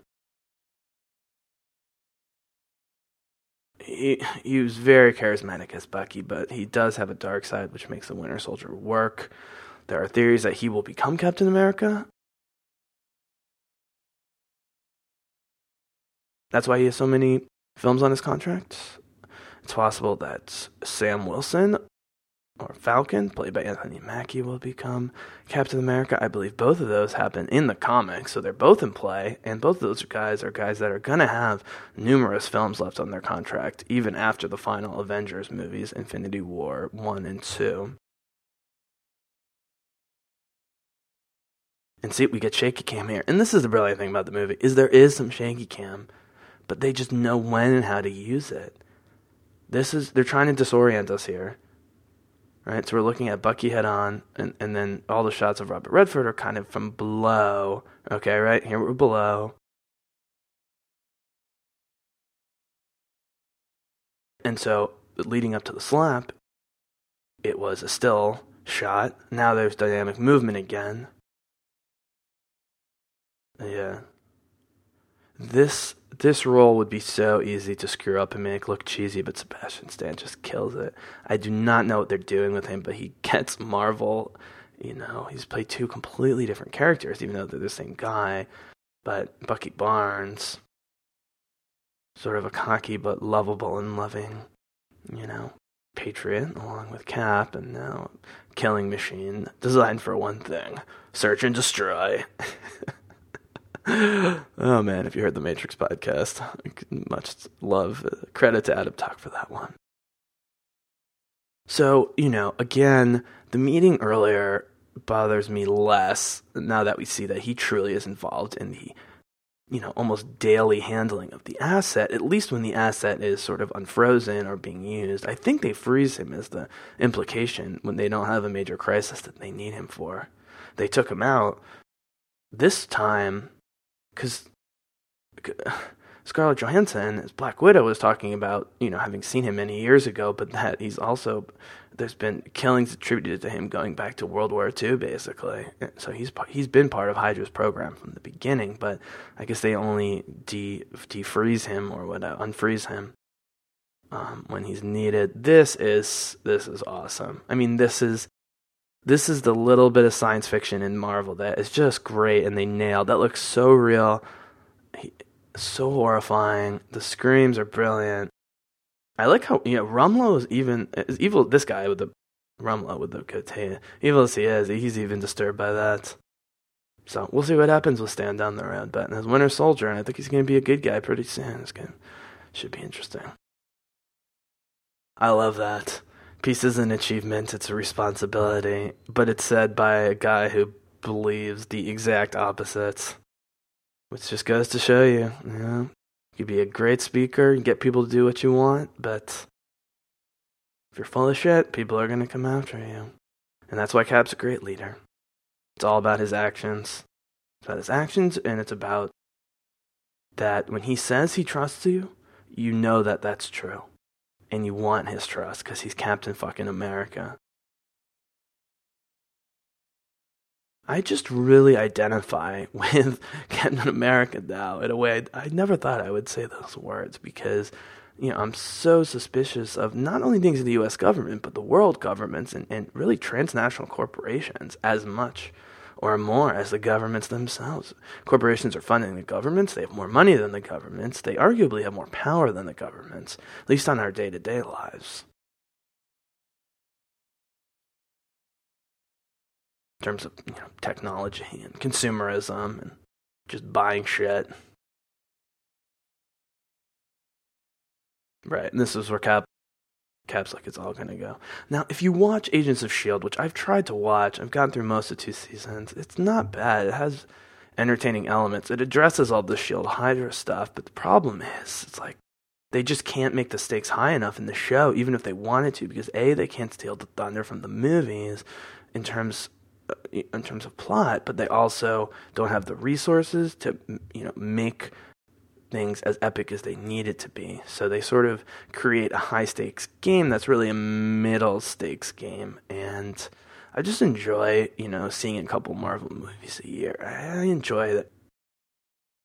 I enjoy it being just a uh, a special experience. I haven't watched Daredevil yet. I definitely will because everyone says it's good, including people like my dad who would not normally be into those things. Um, I guess I'm saving it for some rainy day that may or may never happen. And I'm usually working on podcasts, doing new ones or editing ones or revisiting them or whatever. But um, I like having it be sort of an event. You know, me and my dad usually go to them. We went to the Winter Soldier actually, so it was his first in the theater and my first in the theater as well. Um, and and this, just to jump back to the movie, first of all, the whole shrinking of of you know Chris Evans to pre Captain America Steve Rogers, I still don't get. Now, I kind of haven't watched it behind the scenes on purpose with this one. You know, I know exactly how they did in Lord of the Rings, the shrinking stuff, but doesn't really bother me. But just because of his face is so gaunt, I don't know how they did that. But you know, we needed to see something of Bucky, and they did it in a flashback that you weren't sure you know, where Steve was when the flashback started. Now he's out looking out over the dam. Yeah, and this is this is this is classic. This is the and justify the means. Even Anthony Mackie, who was totally, you know, basically an America uh, Captain America fanboy, is like, dude, you might need to actually take this guy down. And Cap's like, nope, he's gonna recognize me. And uh, and Falcon's like, I don't know, man. He's like, no, he will. And that's Cap. At the end of Ultron, they talk about, you know, there's a point before Fury comes in with the helicarrier to save everyone at the Flying City where they think that essentially they need to destroy the Flying City in order so that Ultron does not launch it into the earth at like a meteoric event, literally. But, you know, Cap's like, no, no one's leaving this rock until everybody's off.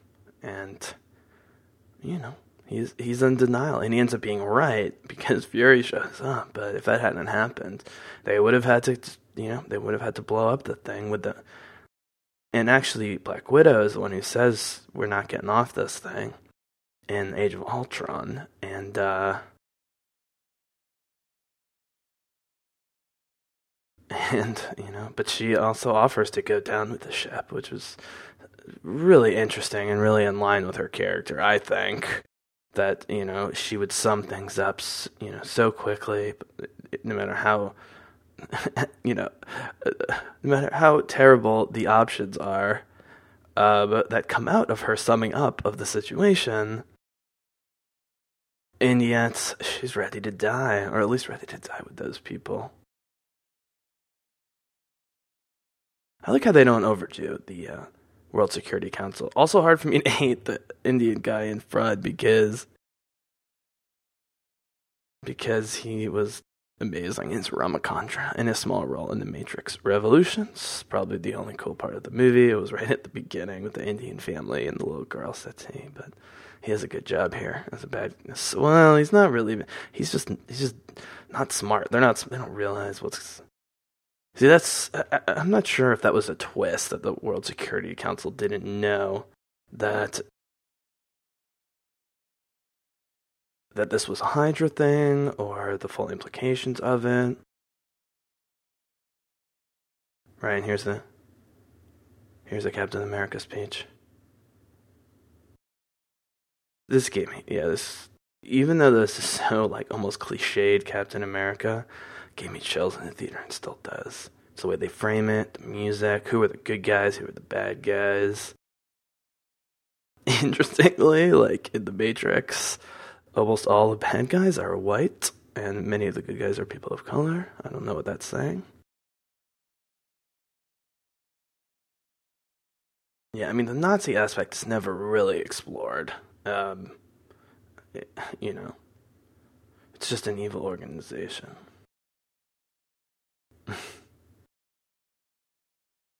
right, they act like they had no idea what was going on. But the speech by Cap, where he says, uh, you know, maybe maybe I'm the only one who's going to do what's right, but I'm willing to bet that I'm not. That is leadership 101, people. Not just because of what he said, not just because of what he means, but because it's coming from Captain America, who already. I mean, this this guy is great. They actually brought him back for Ultron because of how great this little performance was. This is the this is the Nazi thing, right? This is the give you know let us in your house. So we can find the Jews that you're hiding. Nope, not gonna let you in. We're gonna kill you. Nope, not gonna let you in. Very few people could or would do this. And he plays the fear great. He knows that he's dead. Or he should be dead. Captain's orders. Oh my god, I have chills right now after that whole speech. And boom, Sharon Carter. This is where I'm like, okay, I'm on board with her. Her gun looks like Han Solo's blaster. Who cares? And she gets her ass kicked pretty quick. Doesn't matter they're setting her up to be a big cap uh, uh, associate, to say the least, in the next movie. I mean, I think both from romance and a strategic standpoint, she's gonna have a huge role. Emily VanCamp, I believe, is her name. I, I don't know how that came to me suddenly. Right, she does save the guy's life though, and pushes the chair out from under him. And this is great. And this is exactly what would happen with an organization that was infiltrated but you don't know who's infiltrated it. I mean, to the extent that the, how long and hard and often these people work with each other, and it, the lines would be so down the middle, and that some people would know and some people wouldn't at sort of the mid level or the mid of the high levels is, you know. But the visuals of see, this is great, right? Everyone's trying to follow Cap's orders, but the strike team and the Hydra forces are just so set up. They're prepared for this and, you know, you needed the story device where we couldn't have a lot of other sort of minor, you know, good guy characters like Sharon Carter and stuff doing anything major because we needed our three main heroes to be um, to be doing it. But I love that they sell that the the good guys who haven't been corrupted by Hydra were at least trying um, even though they all pretty much got killed. In fact, yeah, the Winter Soldier is going to kill a whole bunch of them.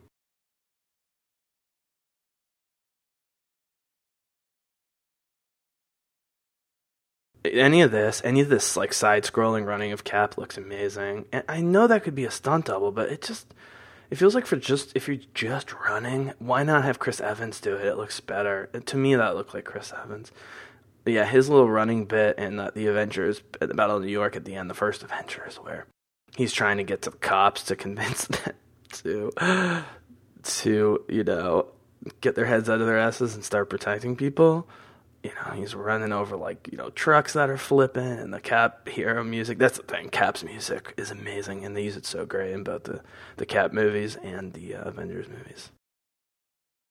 Yeah, it's funny to think that we're gonna kill f- f- six million people with these guns. They can't take out a guy with uh, mechanical wings and Captain America. But hey, there you have it.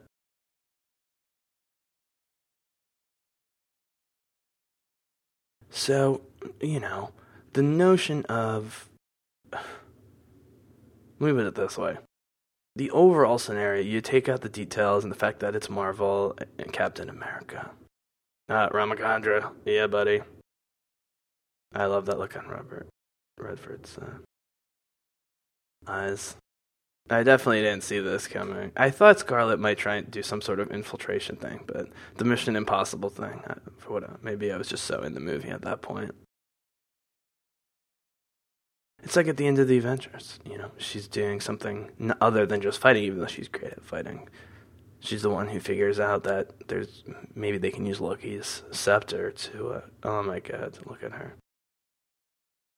Sorry, people. I, I love Scarlett Johansson. Here's the thing, you know, because I rave about her. Everyone's like, "Oh, you just think she's hot." It's like, yeah, she's beautiful, but she's such a good actress. Is so versatile. Has just great chemistry and charisma. You know, even with like Eric Bana and like bad movies. You know, she she's able to have chemistry with both Christian Bale and Hugh Jackman in The Prestige. You know, what's his name? in, in Match Point, the Woody Allen movie. But like, to me, I've come to just love her as an actress so much that yes, I'm appreciating her beauty, but it's not distracting in a way that it used to be. For me.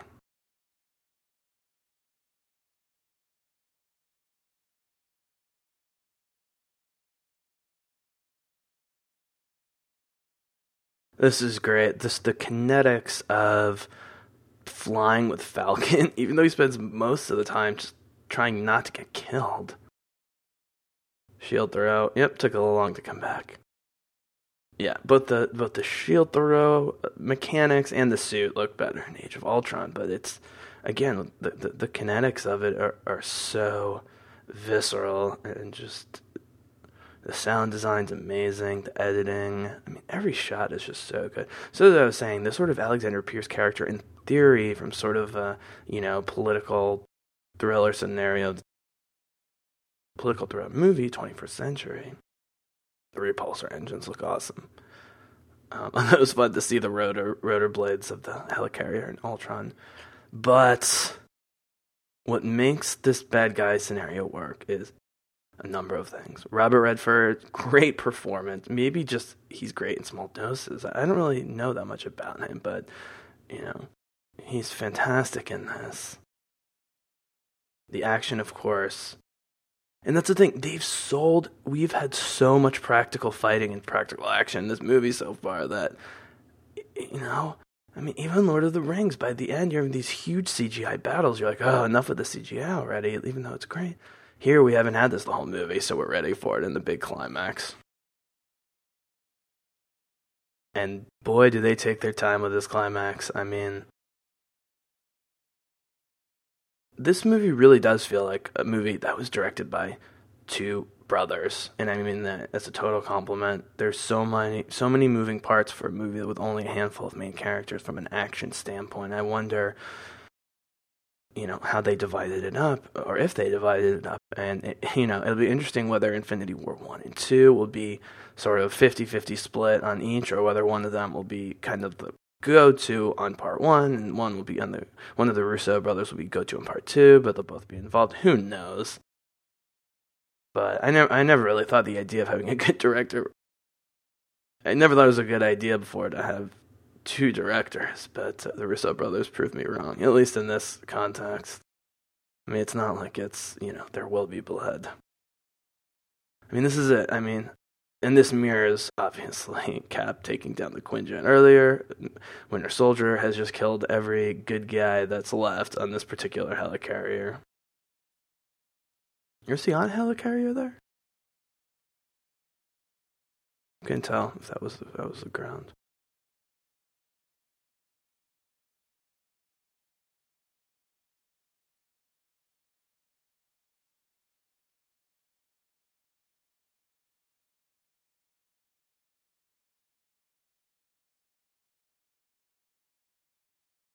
Yeah, I mean, Scarlett has just developed has developed incredible control of her body and her facial gestures. She I mean, look, she's always going to be beautiful and sexy, but look at the way she's carrying herself there. That's, you know, she's more more upright, it's more stiff. Basically, you know, and I think she always has known this because she used it on Bill Murray to great effect in her first movie, Lost in Translation, which is a fantastic movie. One of the things that made me fall in love, the thing that made me fall in love with her and want to track her career. I'm so happy and proud of her for becoming really one of the top actresses in the world, as far as I'm concerned. But she knows how to use her sexuality both in character and out of character, and uh, you know, it, it's a bit of a burden to be that beautiful. I know that sounds weird to say, but I'm sure we've all met people who, you know, are, you know, way more good looking than we are, but have other issues going on. And maybe Scarlett has issues, but she's married and has a kid. She seems pretty okay to me. Yep, see, that's the thing. You can just show a half second of her looking at a computer, and it's compelling. She's also gotten good holding the guns, by the way. In with every movie, even in Ultron, she gets even better. She's a lefty. They don't try and hide it. They tried to make Jeremy Renner a righty with the bow. Didn't stick. He went back to his natural left. Looks so good. I'm always commenting on how Hollywood actors, men and women, when it comes to weapons, guns in particular, tend to be left handed, a lot of them right with their left hand. Not surprising, creative types are often lefties at a much higher statistical rate than the average. Cobie Smulders. Uh, I love that Maria Hill casually pushing back from the desk chair. I mean, wouldn't it be nice to have that life for one day?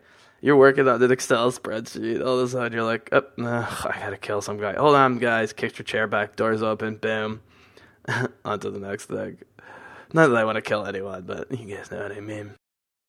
And those are the Maria Hill moments that I love. The the one earlier, which I didn't comment on, where she's disguised as one of the soldiers with the helmets, and, and she looks like she's gonna tase uh, Sam Wilson when they've been captured.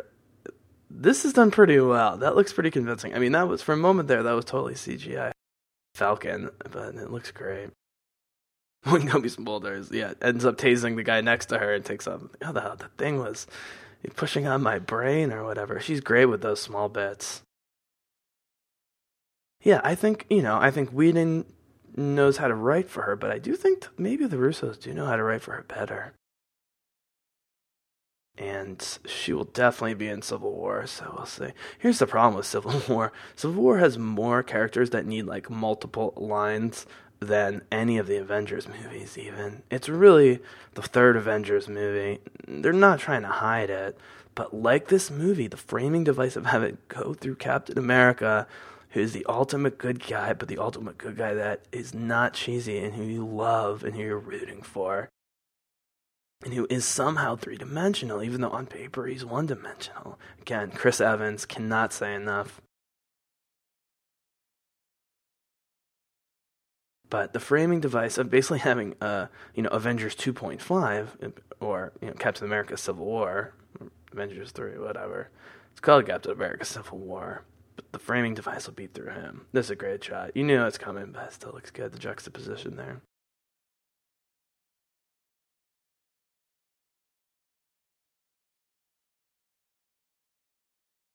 You know, we'll get to see it through one perspective and it's it's it's impressive that Robert Downey Jr. agreed to it. I mean, they gave him a lot more money, I think, ultimately, once they realized he was the second lead, but it's still a Cap movie. So, like this one, we're still going to get it mostly from his perspective, and people seem to love that. So, you combine a Cap movie, which people already love, and then make it into Avengers movie with Iron Man, who's still the most popular from money standpoint, and, you know, um, and you had Anthony Mackie, and you had Don Cheadle, and you had Elizabeth Olsen, and you had Chadwick freaking Boseman as Black Panther. It's just gonna be so good. Uh, I've really, you know, I was pumped to see Age. Sorry, I said this movie came out in 2013. It came out in 2014. Uh, as pumped as I was to see Age of Ultron, and I probably watched Age of Ultron in the theater like six or seven times. I'm I'm so pumped for the Blu-ray. I can't believe I have to wait till October for the Blu-ray. That movie it's the Matrix thing, really. I mean, Avengers One is like Matrix One. It's flawless. It was, did something no one ever did before, put that many comic book characters on screen and make it funny and exciting and look great. You know, and just have that giddy feeling to it, whether you're actually a comic book fan or just into fun movies like that. Age of Ultron had some detractors or some people who didn't love it as much. It was bigger, the action was way better and way better filmed and way more exciting. I thought it was funnier, but it didn't have the restraint of the first movie. But that was on purpose. I I, th- I don't think Joss Whedon got suddenly Hollywood. I mean, Avengers One was very Hollywood. I just think jo- uh, Joss Whedon, he's a very dense writer. He likes to get a lot of lines in, and not everybody likes that. I happen to love it, especially when it's hilarious, which he is, and his works are. And uh, you know, if you watch Age of Ultron closely, this is a brutal fight, by the way um, as you know, has has been pointed out, that this is really the most street fighty of all. I mean, this right here, he has to break his arm again.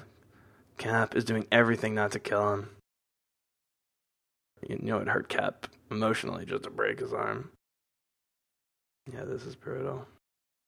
But um, you just tell from the party scene at the beginning of Age of Ultron how relaxed the actors were amongst each other. And yes, that's because they've done movies together, but, you know, for the most part, those movies have been the Avengers movies, which have been directed by Joss Whedon. And so, what Joss does is, yes, he's a great writer and director, but he sets the mood. His actors become totally loyal to him. He's very actor centric director, which probably means there are some non actors who probably don't love him because he caters to the actors to such an extreme, but I've never heard that to be the case. Whedon's just a very self deprecating guy, and that's where the self deprecating humor comes from. Russos were able to tap into that a little bit in this movie. And so, you know, it's hard it's hard for me to put this movie ahead of the Avengers movies because I just want all those characters and you know, I said I grew up reading Iron Man, but X Men was really my main thing. And while I would read a few like the Wolverine spin offs, I mostly read the team stuff. Um, I really like most of the X Men movies. I think, you know, none of them have really achieved greatness. Um, but I sh- I love watching them on screen. I love the team stuff, and that's Oh, that's Cap getting shot. So this was always a question I had because in my Matrix podcast with Adam Tuck, number 18, where we talked about the first movie and did a retrospective of the whole series, you know, I said basically with the limited abilities that Morpheus and Trinity have in the Matrix compared to someone like Neo, that Captain America could easily take those two on. Obviously, he couldn't take on Neo um, assuming you transpose their matrix abilities into the real world or vice versa. And part of that is being shot. Now, Rogers is shot numerous times in this, including a couple in the gut and maybe even the chest, and he survives.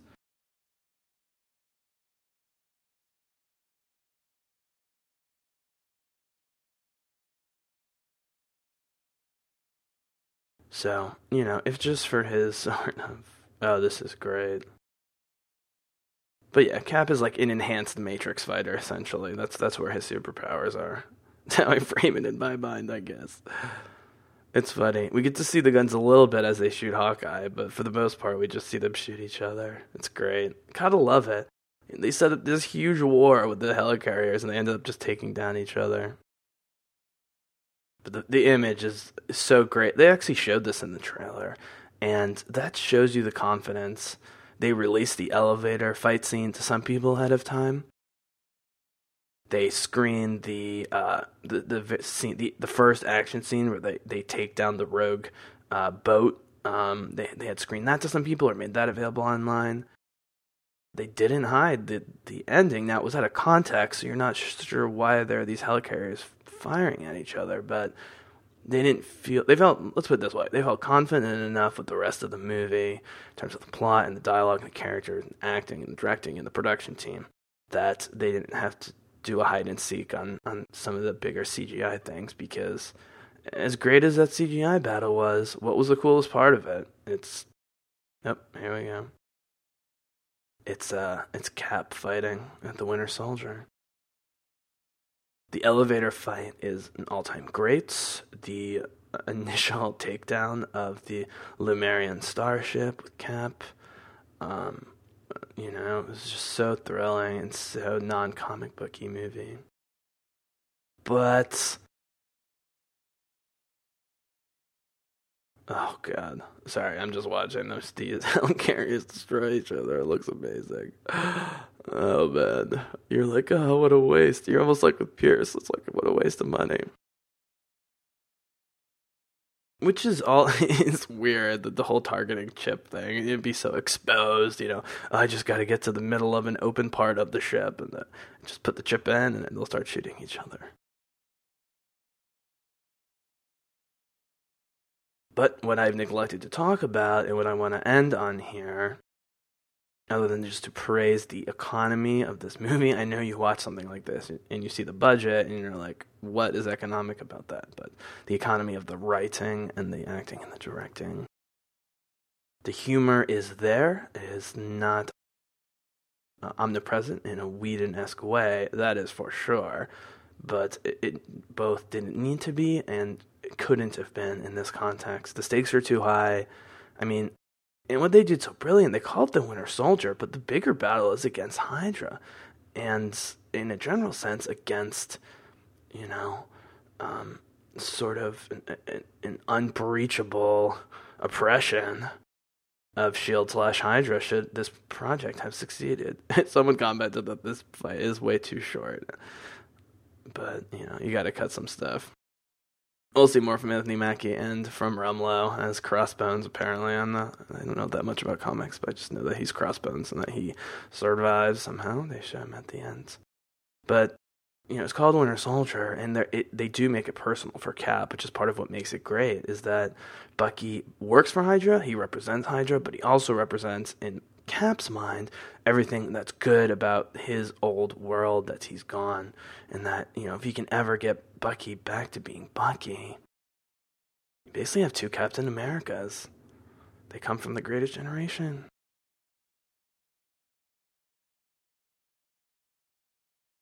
Yeah, and, and the humor is, is humor like this. You know, they don't put the floor numbers on the outside of the building. They're not laugh out loud funny, but you just can't do that. If you did it, then you know, it's like Ultron, you know, cutting off uh, Andy Serkis's arm as Ulysses Klaue and making a joke about it. In the Whedon context, it works. Here, it would lighten the mood a little too much. So they get some in at the beginning with Scarlett, with the flirtations and trying to get him dates. The lip piercing one while they're waiting for Sitwell to not hit the ground and be temporarily rescued by Falcon is just fantastic. Oh, you mean Lillian with lip piercing? Yeah, she's cute. Yeah, I'm not ready for that. so here it is. This is Cap. He'll he'll die before he kills kills Bucky. Completely unrealistic. And uh but the wider political ramifications of this movie have already happened. We'll see a little bit with the hearings at the end. a bunch of old white guys from Congress be condescending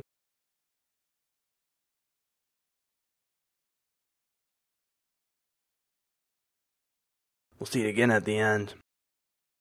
Um, at the congressional hearings, a bunch of old white guys being condescending and sexist to Black Widow, but this team, Steve Rogers, aka Captain America, Black Widow, also known as Natasha Romanoff, Sam Wilson, who's now the Falcon, played by Anthony Mackie, Samuel L. Jackson as Nick Fury, Cobie Smulders as Maria Hill. Those five just working together, dumped the entire intelligence apparatus of S.H.I.E.L.D. onto the internet, which is exactly what Edward Snowden did. In fact, they dumped way more than Edward Snowden. Now, I don't remember the comics well enough. I mean, S.H.I.E.L.D. is definitely like if you took the UN Security Council but gave them like weapons and technology and lots of money and power, that's basically what S.H.I.E.L.D. would be. So it's brilliant that they actually, you know, they didn't really even introduce Shield fully until Avengers, and then the very next movie where they're involved in Captain America: The Winter Soldier, they take it down. But now it's being reconstructed My Agent Coulson on Agents of Shield. Won't go there. Show's good, not great, but No one questions it because it's Captain America, and that's what's brilliant. He's the only one that could have done it. The only one that could have done it. No one makes the Snowden connection, or at least, let me put it that way. I bet I could find a lot of people in sort of a blind test or whatever, asking them multiple different kinds of questions. You know, do you like Captain America? Yes. Did you like Captain America: The Winter Soldier? Yes were you happy when he dumped the entire intelligence apparatus of Hydra and Shield onto the internet? Now, because it's Hydra and Shield, which aren't real, even though they are um, in the important ways, but by name they're not real. We assume that they have access to all the government's intel as well as their own. So this could be, you know, n- not only did Cap dump more American intel online than Snowden did, but up oh, the Trouble Man, Marvin Gaye, back to the beginning of the movie. So that's all you need to know about life, basically, is Trouble Man. But he dumped the whole world's security onto the internet. If you ask people, then you know later in the questionnaire what they f- or how they feel about Edward Snowden, I mean, we'd have to, you know, find people who are educated about who Edward Snowden is. And there's a lot of subtleties to it, but the bottom line is people seem to be coming more towards the Snowden side now. Uh, I mean, even Obama has, has said so. Um, I never thought. Well, I'm not gonna say I didn't think it was a, a, big deal in terms of the NSA. Like I didn't think either part was as big. A, like I didn't think what the NSA do, was doing, as bad as it was, is as bad as I made it out. I never thought that Edward Snowden was as bad as people thought. Um, or made him out, and I'm totally cool with um, with his version of patriotism, which mirrors Captain America's is Edward Snowden Steve Rogers? I don't know. I don't know him well enough. I don't know his character. But it all comes back to Steve Rogers has a very strong uh, ideology that he will not compromise on, and that is saving people's lives and letting them be free, truly free. That's it. And he will do whatever is necessary to get there. And, you know, what's, what's crazy is, and this is what I do worry about. I, going forward, I hinted that this, you know, the Superhero Registration Act that's going to be in Civil War, you know, have already been done numerous times with X Men, with the Mutant Registration Act, and then with Days of Future Past, the most recent X Men movie. Um, they skip forward to when the Sentinels are putting all the mutants in camps. You know, what X Men has that these movies don't is an explanation for why people have superpowers but also a way to discriminate against them. And so X Men's always the most heavy handed and political. I like it. I mean, it is moralistic at times, but it mostly just preaches tolerance from both sides because, you know, and I think one thing the X Men movies have done well is, and this is where Black Widow, uh, Natasha Romanoff is quote unquote mouthing off. I love that they use that. That's such a condescending way to talk to a young woman. But she says, fuck you, arrest me. You know where to find me which is partially true. But now there's this top secret new Avengers facility. You know, none of this lasts long. Shield going down doesn't last long. Uh, but the, these guys staying public doesn't last long. But anyways, the X Men movies have done a good job talking about discrimination and hate and tolerance and acceptance and those sorts of themes mirrored the movies, the movies in general from Fox. well, I'll leave out the other ones, nameless. Fantastic Four. Um, X Men movies have not been as good overall as the Marvel movies. And by I say Marvel, Marvel Studios owned by Disney. This timeline, these people. So. So, right, so he's already had to take down S.H.I.E.L.D., who he worked for. He then had to take down Captain America. That is, had to take down Ultron in Age of Ultron, the second Avengers movie, which was created by his, you know, partner who he professionally never agrees with or gets along with on any level, but personally they just love each other, and that's why it works with Tony Stark, Iron Man, played by Robert Downey Jr. He had to stop Ultron, which was another problem created by those people who were supposedly protecting people. And now he's going to have to fight yet another problem in Captain America Civil War against those claiming to protect other people. Now, you know, it'll form a nice contrast to Thanos in the next Guardians of the Galaxy movie, uh, which I think they are calling uh, Volume 2, which is brilliant because of the mixtape Volume 1 and 2 in the first Guardians. So, Guardians and the two final Avengers movies, Infinity War 1 and 2. We're going to see Thanos, who's about as far removed from everything that's just gone on in this movie as possible. He's Guardians level cosmic maybe even more so. They're the guardians of the galaxy. He might have powers beyond the galaxy. There's the kiss and the luck. Door left open, maybe, but they both realize it's not a good, not a good fit. I mean, it's not that it's not a good fit. It's just, yeah, it's not a good fit. It's not a good fit. All right, so this came out. I'm doing this podcast in the middle of August of 2015. This came out April of 2014. So, in May of 2015 of this year, Avengers Age of. Um, by the way, I'll clap for the movie, man. That movie's awesome. Yeah, I hope my my uh, commentary was decent. I just love watching that movie. So yeah, so uh, Avengers: Age of Ultron. Uh, May 2015, just a few months ago, with a cameo by Anthony Mackie as Sam Wilson saying, "I'm yep, I'm still working on the missing persons project." And then Ant Man, which just came out a few weeks ago, which did I think as well as it could have done. It was a smaller movie; it had the smallest budget, and it's going to make the least amount of money. I mean, you know, it's about ants and it's Paul Rudd. I mean, you know, it was fine. It was entertaining. He pushed the Avenger stuff forward. He's going to be an Avenger. Gotta hope Evangeline Lilly was going to be an Avenger too, uh, as well. Um, but uh, in the mid or end credit sequence of Ant Man, um, we see uh, that Bucky has been found slash captured by Cap and Falcon uh, he seems to be restrained, but not fighting. They all look very dirty and haggard. So, you know, it seems possible they might just start civil war with them on the run or whatever already from from Tony Stark and the government. I think that would be a really smart choice. You have so much ground to cover like why why explain the whole thing? We already did that in this movie. Just have them be on the run. So I'm hoping that's what's going on. This this black red stuff. This is very like Nazi slash Soviet esque. I mean not not.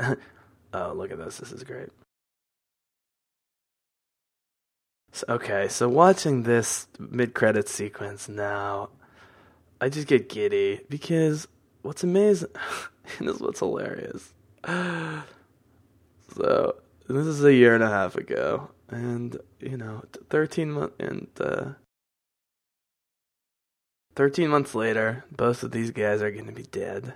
There's Loki Scepter, but they tease the twins, and I don't know how they did this tease. Usually they tease the next movie, or or if it's like Thanos, but you can do that CGI. But you know, this, so this movie came out April 2014, and, and the twins who we're about to see, who I love, especially the Scarlet Witch, Elizabeth Olsen, my God, this is so good. They must have been filming this already, because I know Joss Whedon did this shoot. This is not the Russo brothers. This was filmed and shot, directed and written.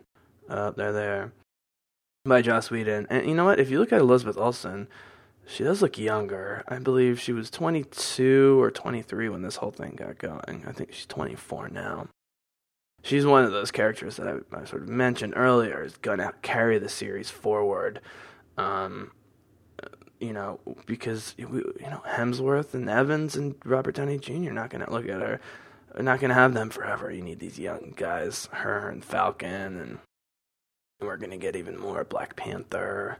Um, and so, uh, you know, being a nerd and listening to nerd podcasts and, and, you know, watching nerd stuff, I knew what the twins thing was. They're actually the kids of Magneto. But we won't go there. Those are two separate properties now in terms of film. But, um, yeah, I mean, you know, just a, a, it's such a tight movie. I, I think, you know, its lack of excess 95% of the time is a strength. 5% of the time it's a little oppressive almost, especially because it is a superhero movie. And I totally love that it's a street level, you know, hand to hand, you know, guns and shield type stuff movie. It's brilliant. That's part of the reason it's great. Some people argue that is that this is the reason why it's great because it's the most restrained from a superhero standpoint. But I just can't agree with that because to me, the two Avengers movies are in the top three to five of all superhero movies that I've seen ever, and they're you know way over the top in terms of superhero comic booky type stuff. I think this is just great filmmaking. I think you know, I, I, mean, Whedon had a sense for this because they did have a developing relationship already in the first Avengers between uh, Romanoff and Rogers, between Scarlett Johansson and, um, and and Chris Evans as Captain America. So whether this was already in the works that it was going to be these two as sidekicks before then, or they saw the chemistry, who freaking knows? It was two years between movies. It's very possible they hadn't casted everyone yet. I have to think that Whedon, who is a, still a consultant to Marvel, by the way, even though he's not directing any more movies, at least for now, between Kevin Feige and the other head producers at Marvel, Whedon, and then the Russo brothers, who I think were signed at, by the time Avengers was released in May 2012, because it would be you know less than two years at that point. So they had the Russo brothers, they had the script, and you know, I mean, it was so apparent that in their in their short scenes together, that that Black Widow and Cap just really have great chemistry, and you know, they're two brilliant great looking, just talented and versatile and uh, and relaxed actors. They're just very relaxed around one another, even when they're you know arguing. It's it's very comfortable. It's that scene in the car where her foot's off, and he says, "Put your foot down. We're only borrowing it. we're just Captain America learned to steal a car?" Has it been since 1945, since his last kiss? Everyone needs practice. I mean, that scene alone sells the movie.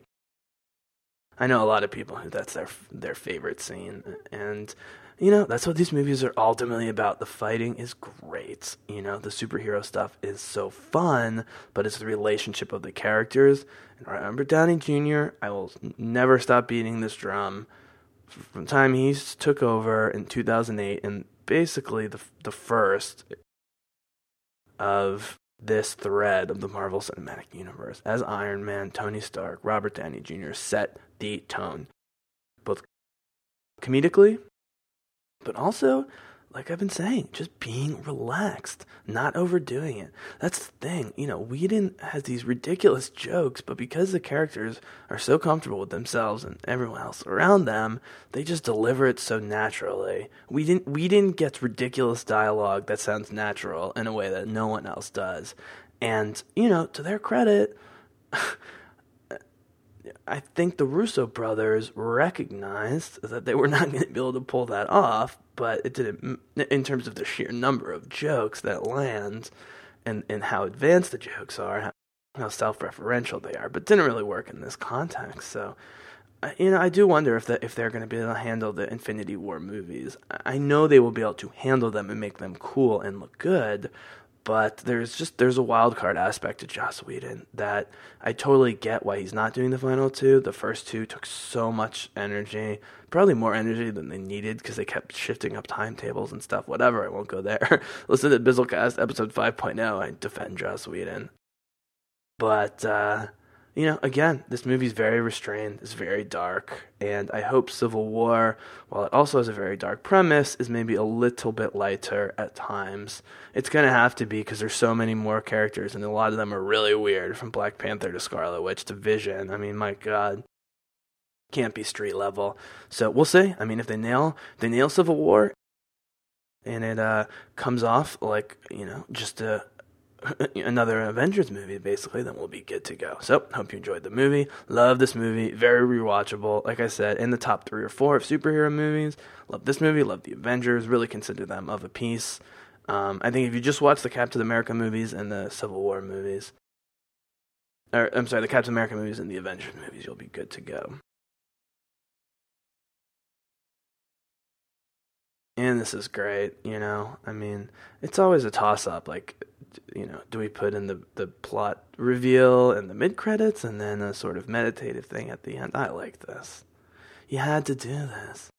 That Bucky was starting to try and come to terms with his past because we've got this right a year and a half ago, and now then we've got Ant Man, which at the end credits show him having been recaptured or taken in, maybe partially rehabbed by Cap and uh, and uh, Sam Wilson. So he needed that transition, and so brilliant casting, great directing, great writing. Um, but the actors are really what make this, and uh, you know, I really don't have a complaint, honestly. I, I mean, just big picture to the Avengers movie. I just the casting choices have been spot on in every case. You know, when ca- characters get short shrift a little bit, like Hawkeye in the first Avengers, they made him a huge part of Avengers 2, and he's the heart of that movie. And Scarlett as Black Widow, it's just amazing. And like I said, I never thought America would be my favorite or one of my favorite superheroes. I mean, he's my favorite on screen. Um, I think Wolverine is is still up there, but hope you enjoyed it, and uh, I will be speaking to you soon. And I will catch you on the flip side. Bizzle out.